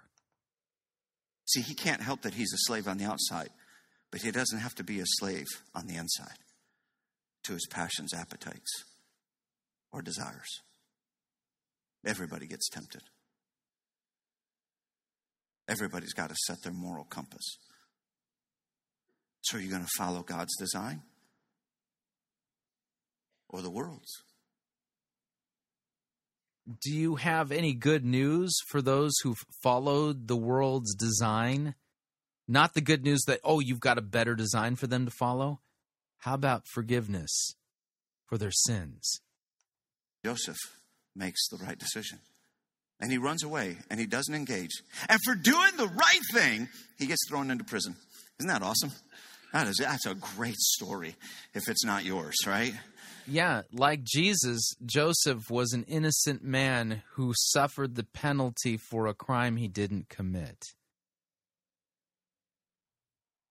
I mean, literally, Potiphar's wife indicts him for the thing he did not do, say he tried to rape her, and Potiphar had him thrown in prison. Have you ever done the right thing, and instead of win, you lost? Yeah, now notice, who suffers for whose sin? Joseph suffers for Potiphar's wife's sin. The penalty that should have been hers becomes his. Another way in which Joseph really foreshadows Christ. Ah, but remember, God is not done. There was a next major breakthrough. The breakthrough was to win with others. Say it with me, to win what? With others. Now, here we go. Joseph, and you got to play out the story. He's now the servant. He's a slave. Go with me on this. Okay, everybody? Go with me on this. He He's the guy down here. He He's, he's cleaning the floors. He, he's a nobody. And important people are walking by. Because Potiphar is very high up in the military of Egypt. And maybe that's when it occurs to Joseph. I used to be important. Um, which part of Genesis thirty-seven to fifty does it have this little internal monologue where Joseph says, you know, I used to be important? You added that to the text. It's not there. I used to walk around my dad's place quite self-important. And there were people who were servants that I didn't even notice. I dismissed. You know, as touching as this new monologue for Joseph is, it's not in the biblical text. There are few things as redefining in life when God puts you in the place of people you once dismissed. Maybe that's where Joseph learned to value others. To what? Value others. Maybe that's where he realized, you know what? My brothers did the wrong thing, but maybe I antagonized it by just being so full of my own self-importance. Uh-huh. Again, where in the text are we led to believe this took place? There's no indicators at all, at all in the book of Genesis. Between the ages of twenty-one and twenty-six, I was part of a church as an associate pastor. And for those five years, it was the fastest growing church in our county. Major influence in our little denomination. And I started to feel self-important. Yeah, notice we're getting another story from this guy's life. I started to think subtly, you know, pastors who lead small churches, come on, put a little work in it. It'll grow.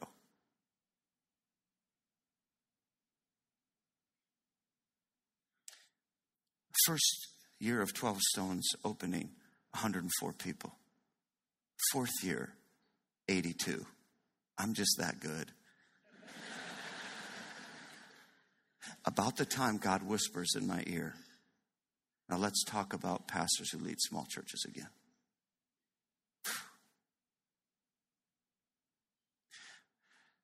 What I didn't know is that if you don't value others, you'll use them. And maybe what God is doing in your life right now, because you're in places you don't want to be. Maybe you're working in places you don't want to work, with people you don't want to work with. Maybe things are strained in marriage and otherwise. Maybe you're running around looking for a church that's going to be all about you. And what God's really trying to do is help you value others. Well, that's weird. This whole message is about you, not Jesus. Weird, huh? That's how he grows you up. We know Joseph broke through. You know how we know?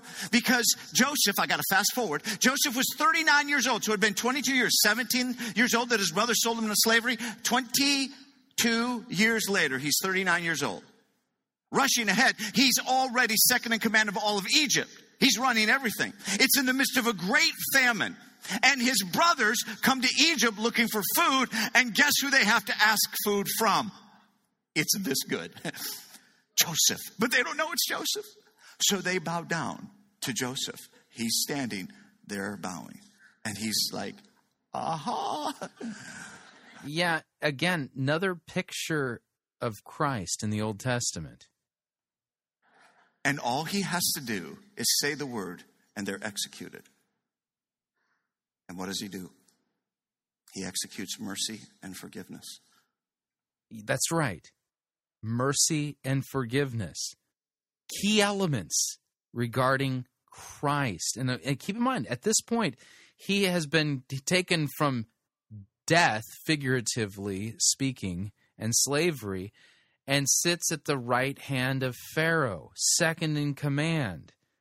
This should all sound very familiar for anybody who has a good, proper understanding of Christology.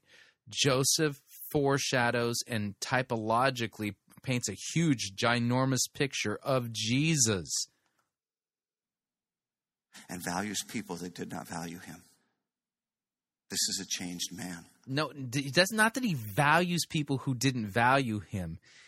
He forgives the very people who sold him into slavery in the first place, who sinned against him grievously. And he recognizes that God sent him to save Israel.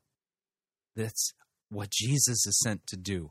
What Joseph represents in type and shadow, Jesus fulfills in reality. This story is about Christ. The next major event, kind of highlight, is win results. Win what? Win results. Now, going back when he was thirty years old, he'd been in pits and prisons, seventeen to thirty, pits and prisons. That's all he'd experienced. And Pharaoh has a dream, a vision. It's from God. And, of course, God's doing something pretty cool here. And nobody can interpret the vision.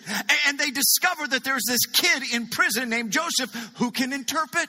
So Joseph is brought up. This is a great day for Joseph. And Pharaoh says, can you interpret my dream? And do you know what he says?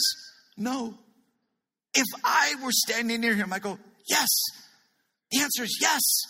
When you've been in the prison and you've been in pits and you get a shot at a promotion, the answer is, yes, I can do this. What is wrong with you? All he can say is, throw him back in prison. How bad can that be? Maybe he'll kill you. That would be better. Ah, but you know what Joseph said? I cannot do that. But if God wants me to, he'll give it to me. See, he had already won dependence. He understood that dependence on God has everything to do with where he is in his career. So now we're we're looking at the, you know, the system that uh, Mister Myers has come up with here. Well, this proof that this is exactly what happened, because Joseph's response shows that he made it past first base. Yet everything I pointed out is, is he's added stuff to the biblical text that ain't there at all. He thinks he's cracked the code of Joseph, and it's about principles that you're supposed to apply to your life when the story of Joseph, according to Jesus, since the scriptures are about him, it, the story of Joseph is about Jesus. This is deep and wide teaching. No, it's not. It's shallow and self-serving. Learned. Rarely learned. God gave him the interpretation. Pharaoh, there's going to be seven years of feast and seven years of famine. And then, more than giving the problem, Joseph offers a solution. So Pharaoh should appoint a man to oversee the seven years of feast and put some back, so that in the seven years of famine, Egypt survives. Pharaoh looks around and says, I don't see anybody smarter than you. It is you. And he puts him in charge of all of Egypt, second only to Pharaoh. I'm telling you, that's a really good day of promotion when you go from... Yeah, I know. It's kind of like Jesus who sits at the right hand of God the Father. You know what I'm saying? Prison to the palace, huh? That's a, that's a good day. Only God can make that happen. And you would say, oh my goodness, how awesome. He now has won results. He's got success. This is the best part of the story. No, it's not. Best part of the story is when his success becomes significance. When Joseph finally realizes and says to his family, what you did was for evil, but God turned it for good. You mean kind of like Jesus' crucifixion, where the only innocent human being who ever walked the earth, the only one who was sinless, truly in the sense of sinless, who didn't deserve to die at all, we...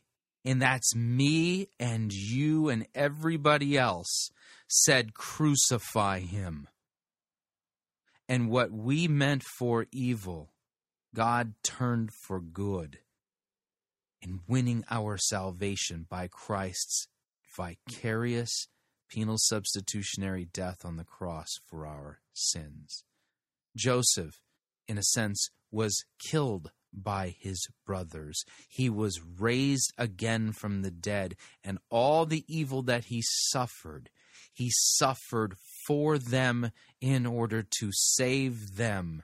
All of their sins were forgiven, and God was working in Joseph to save Israel. You see, that's what the story is about. Saving of many lives.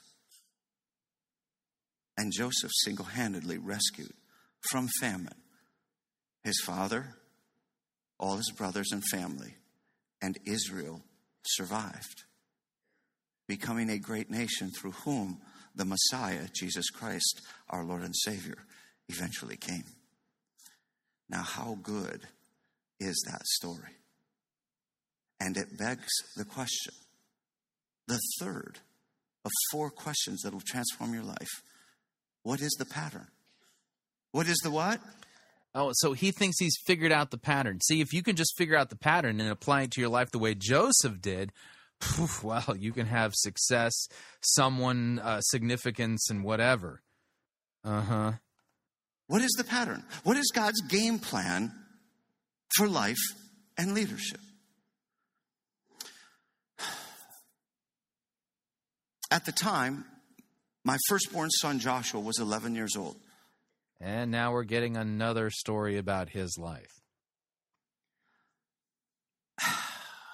And I was, um, I'll just confess, I, I was undone by my inability to disciple him.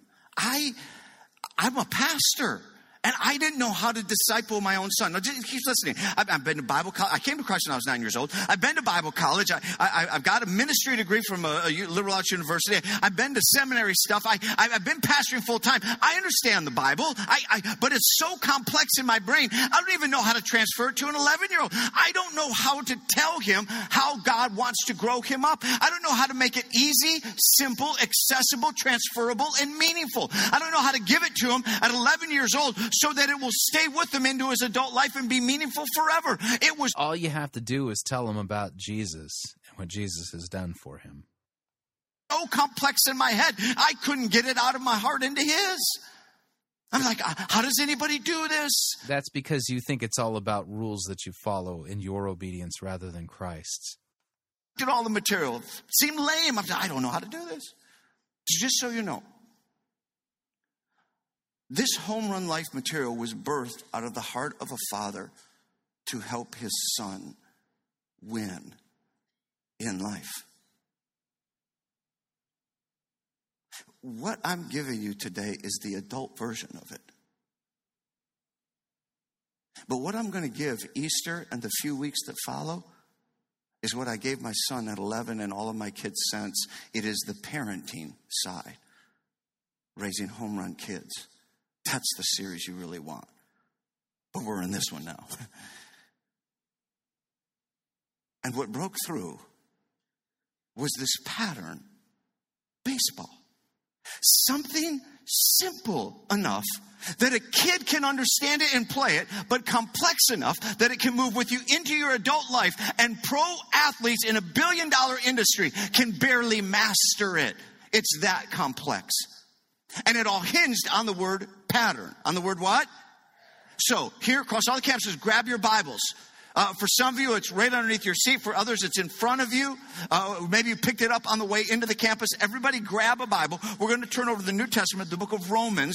We're in Romans chapter twelve. This was a keystone verse that God had been kind of sinking into my soul at the time of putting this together. And on page eleven thirty-seven, page one thousand. See, now he's going to miss the whole pattern of Joseph because where are we at again? Romans twelve. I don't know what it is with these seeker-driven guys.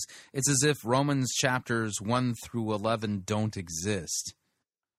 eleven thirty-seven on the right hand side column, chapter twelve of the book of Romans. Everybody grab a Bible, get there, and let's look at this together. Therefore, which means in light of the first eleven chapters of great theology and insight, the foundations of what God did for us and bringing us. Yeah, why don't you preach that?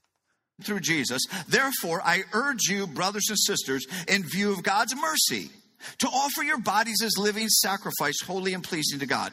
This is your in true view of, and proper in, worship. In view of what? in view of God's mercy. Great teaching. Verse two. Do not, here, do not what?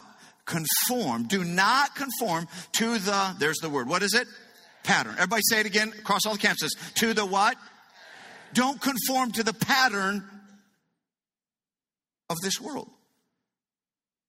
The world has a pattern. Yeah, and you only understand what Christ's pattern is in view of God's mercy. God has a pattern. But be transformed by the renewing of your mind. Change how you think. Let it be renewed. This will transform you. Then you will be able, look, then you will be able to test and... Notice, he's trying to find the thing that he's got to do so that he can have the home run life. Yet the passage he's quoting says, in view of God's mercy. Approve what God's will is. His good, pleasing, and perfect will. So there's a pattern. What if something as simple as baseball can be leveraged as a pattern to understand how God grows us up? Four bases. What if something as simple as Parcheesi? You know, what if something as simple as bowling? You know, what if, what if, what if? Why don't you engage in sound biblical exegesis rather than this stuff? By the way, there are only four elements in everybody's life dream. It's the same for a believer, unbeliever. We're all trying to win the same things. So the pattern I'm supposed to apply in order to achieve and have my life dream. That's what Christianity has to offer, really? And when you play baseball as a kid, there's four bases. And when you play in college, there are four. And when you play in the major leagues, there's four. It's not like there's six or seven in major league. It's the same bases. They just get more complex to get around. In fact, there are things that we know about baseball. You score only when you cross what? Home plate. Go with me on this. And when and when you leave home plate and come back to home plate, you have to cover all three bases, which are first, second, and third. And if you skip a base, you're called what? And baseball is full of strikeouts, but fresh starts. And what do they call it when you run to the wrong base? Little League. It's the only time it's funny. When a four-year-old hits the ball and runs to third base, it's hilarious. Everybody laughs. If a major league player does that, it's not funny. It just shows he doesn't know what he's doing. He's thrown out. So, what if there really is a pattern? What if? What if there's a hidden baseball pattern in the Bible? What if? How would we have discovered this before the time of baseball? Game plan to the way God grows us up. Put this down in your notes. What if it all begins at home plate? Home plate is all about connect. Say it with me. Home plate is about what? Put that in your notes. It's about connect. And literally meaning this. Connect with your Creator. Connect with God. Get on God's purpose by God's power. God put you... Get on God's purpose. Yep, I told you I smelled Rick Warren. Uh-huh. On purpose. God will give you power to accomplish why He put you here. So connect with Him. So quick, find your connect with God so you can find your purpose. Where does the Bible teach this? And God's going to grow you through dependence. Because just like baseball, everything starts and ends at home plate. And the batter knows when he gets to home plate, my purpose is to get around the bases. I need power at the plate to pull it off. And by the way, I know many of you listening across the campuses. Many of you are spiritually unresolved. You're not even sure you believe in God. You're not sure you buy any of this. Th- this is still your issue. Yeah, I believe in Christ, and I'm not buying any of it because I saw how you came up with it, and it's not based on sound biblical exegesis of what any passage actually says in context. You have to connect with how you got here, why you're here, and where you're going. Everybody does. And God in His love for you is inviting you to connect with Him. He created you. He loves you. With great mercy, He opened a door for you to be restored to Him through Jesus. Because when you connect with your Creator... Yeah, that was almost a gospel nugget, but it wasn't. To your purpose, you get His power. Life begins to make sense because life cannot start with you, and it does not end with you. You're not the center. Home plate, connect. And it leads to first base. First base is character. Say it with me. First base is what? Character. It's it's the personal base. It's where you win within. Now watch this. Many people, when they become new Christian followers of Jesus Christ... It's where you win within. Notice the pronouns. That makes all the difference in the world. Excited about, I've been forgiven my sin, and it is awesome. I have the hope of eternal life. God's in me. I got a new life. Yes, you do. New creation, absolutely. And then we begin to pray, oh God, oh God, change everything around me. See, because now you're praying and you're like, I'm looking at what's wrong with my life, and, and most of the problems are around me. So, oh dear God, change things around me. If you would change my job, that would be awesome. And if you would change my income, I need more. And if you would change my boss, need less of them. And if you would change my spouse, oh, I had no idea the baggage when I married them. And would you change my kids? They got a lot of my spouse in them. I, did, I, did, I didn't know. And God, would you change my house and change my stuff and change? And, and we get all wrapped up in thinking that prayer is all about God demonstrating his power to change everything around us, when the very first thing the power of God wants to do is change everything where? Within us. Because God wants to restore the character that's crashing because it's costing you the home run life. Oh, so God wants to restore character because it's costing you a home run life. That's the whole point of why Christ died, is so I can have a home run life. I thought it was eternal life. Second base is community. Second base is what? Home plate connect. Yeah, whenever a seeker-driven guy talks about community, um, yeah, I start getting uh, really squirrely. And if you want to know why, and you haven't heard my lecture, Resistance is Futile, be, you'll be assimilated by the community. Visit my website, fighting for the faith dot com. Search for it in the archives. I I delivered that lecture May eleventh of, uh, what, twenty twelve? Yeah, worth the listen. Base character, second base community. Say it with me. Home plate, connect. First base, character. Second base, community. Look at it like this. What is the first and greatest command? Jesus said to love the Lord your God with all your heart, soul, and mind, and to love, that's home plate, and to love your neighbor, second base. And- Why would home plate be love the Lord your God with all your heart?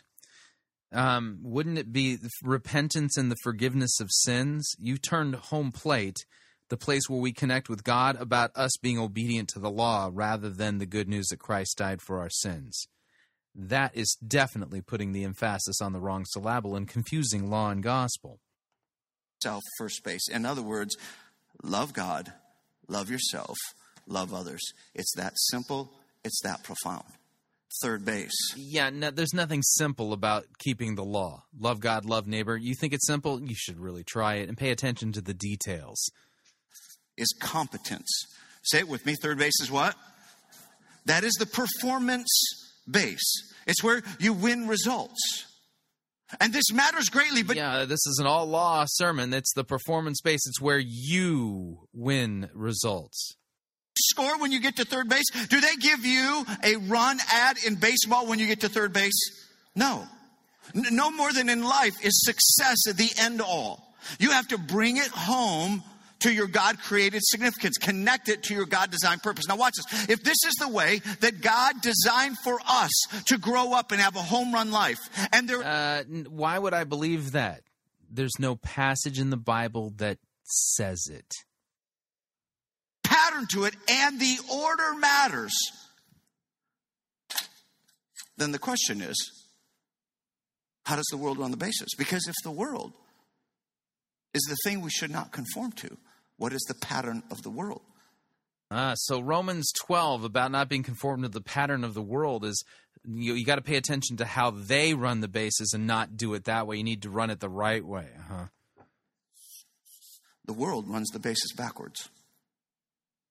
We live in a performance-driven culture that what matters most is what you do. What and the irony is, is that what he laid out is purely performance-based. You win it, not Christ. Achieve. It is all about career, money, and the like. We are under such pressure to perform in this world that we will tend to cheat under pressure all the other bases. We cheat our relationship with our marriage and our family and don't quite have the time to invest because we're all about performance and getting success. We cheat our character to get ahead. We don't have time for God. We cheat God in His time. We don't have time for worship on every seven days. Come on, I got a life to live. I got stuff to do. Time in Bible study and prayer. You're describing sin. What's that connect with God kind of soft, ridiculous stuff? I don't need that in my life. And we cheat all the th- and what if, just what if, what if?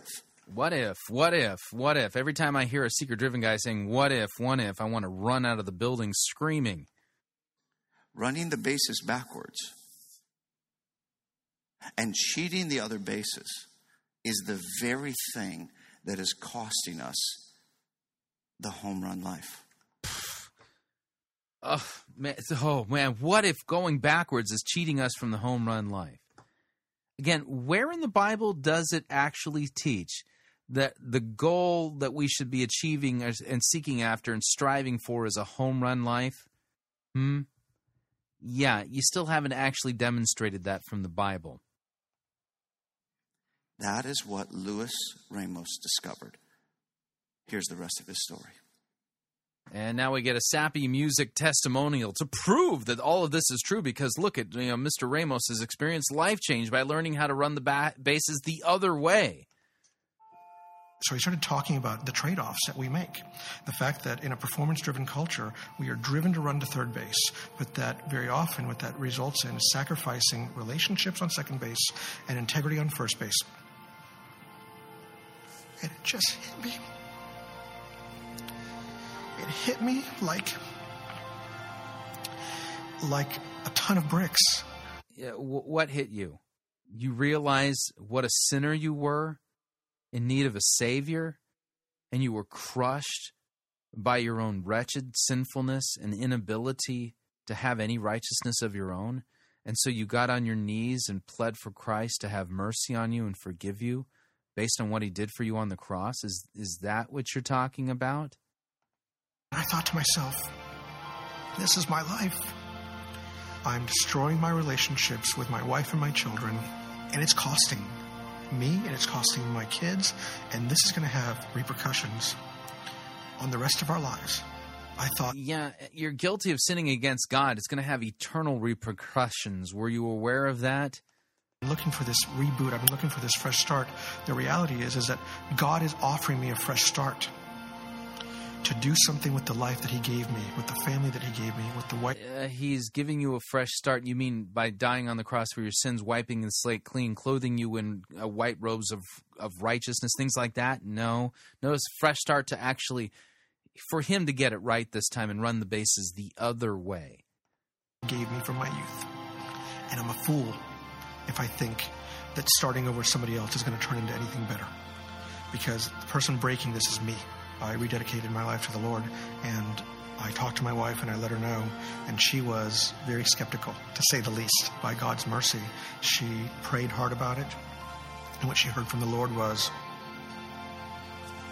you don't have permission to get out. So she took me back. P K remarried us in the spring of two thousand one with all of our children and, uh, and our closest friends. That running of the bases in a different pattern started a domino effect that didn't just transform my marriage. Not repentance and the forgiveness of sins. It's you running the bases in a different direction is what saved you. And and my children and and our family. It transformed everything. It transformed my career. It transformed my business. You know, it transformed everything about me.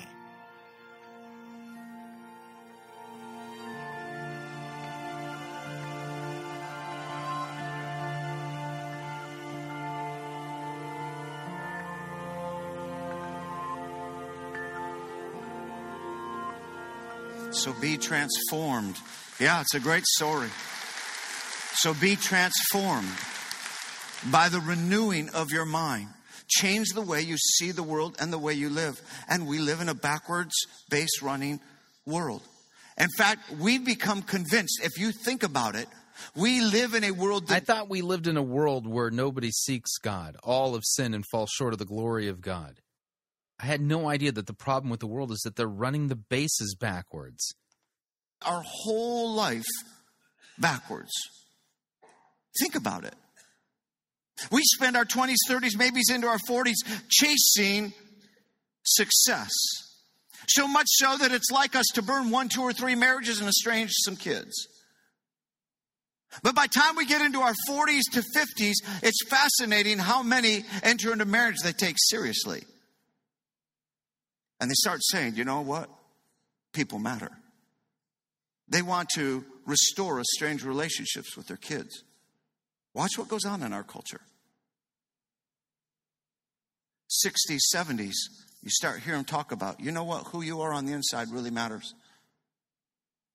Character counts. They start trying to pour it into their grandkids.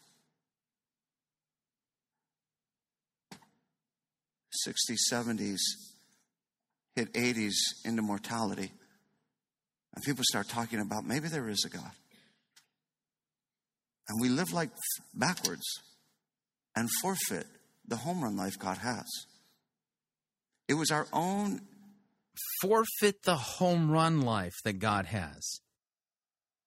You you are aware that the people who are sinning against God and go to their grave impenitent, not trusting Christ for the forgiveness of their sins, they haven't just forfeited the quote-unquote home run life as, as you've set it up, which is dubious.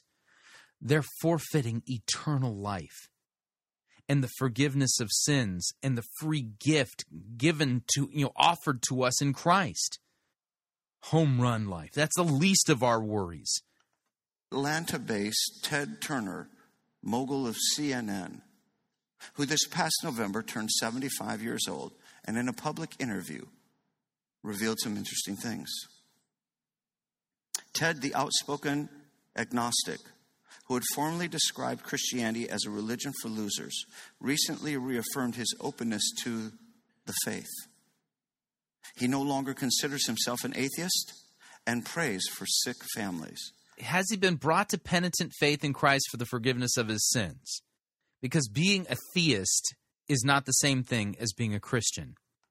Closes. Well, I sure don't want to go to hell.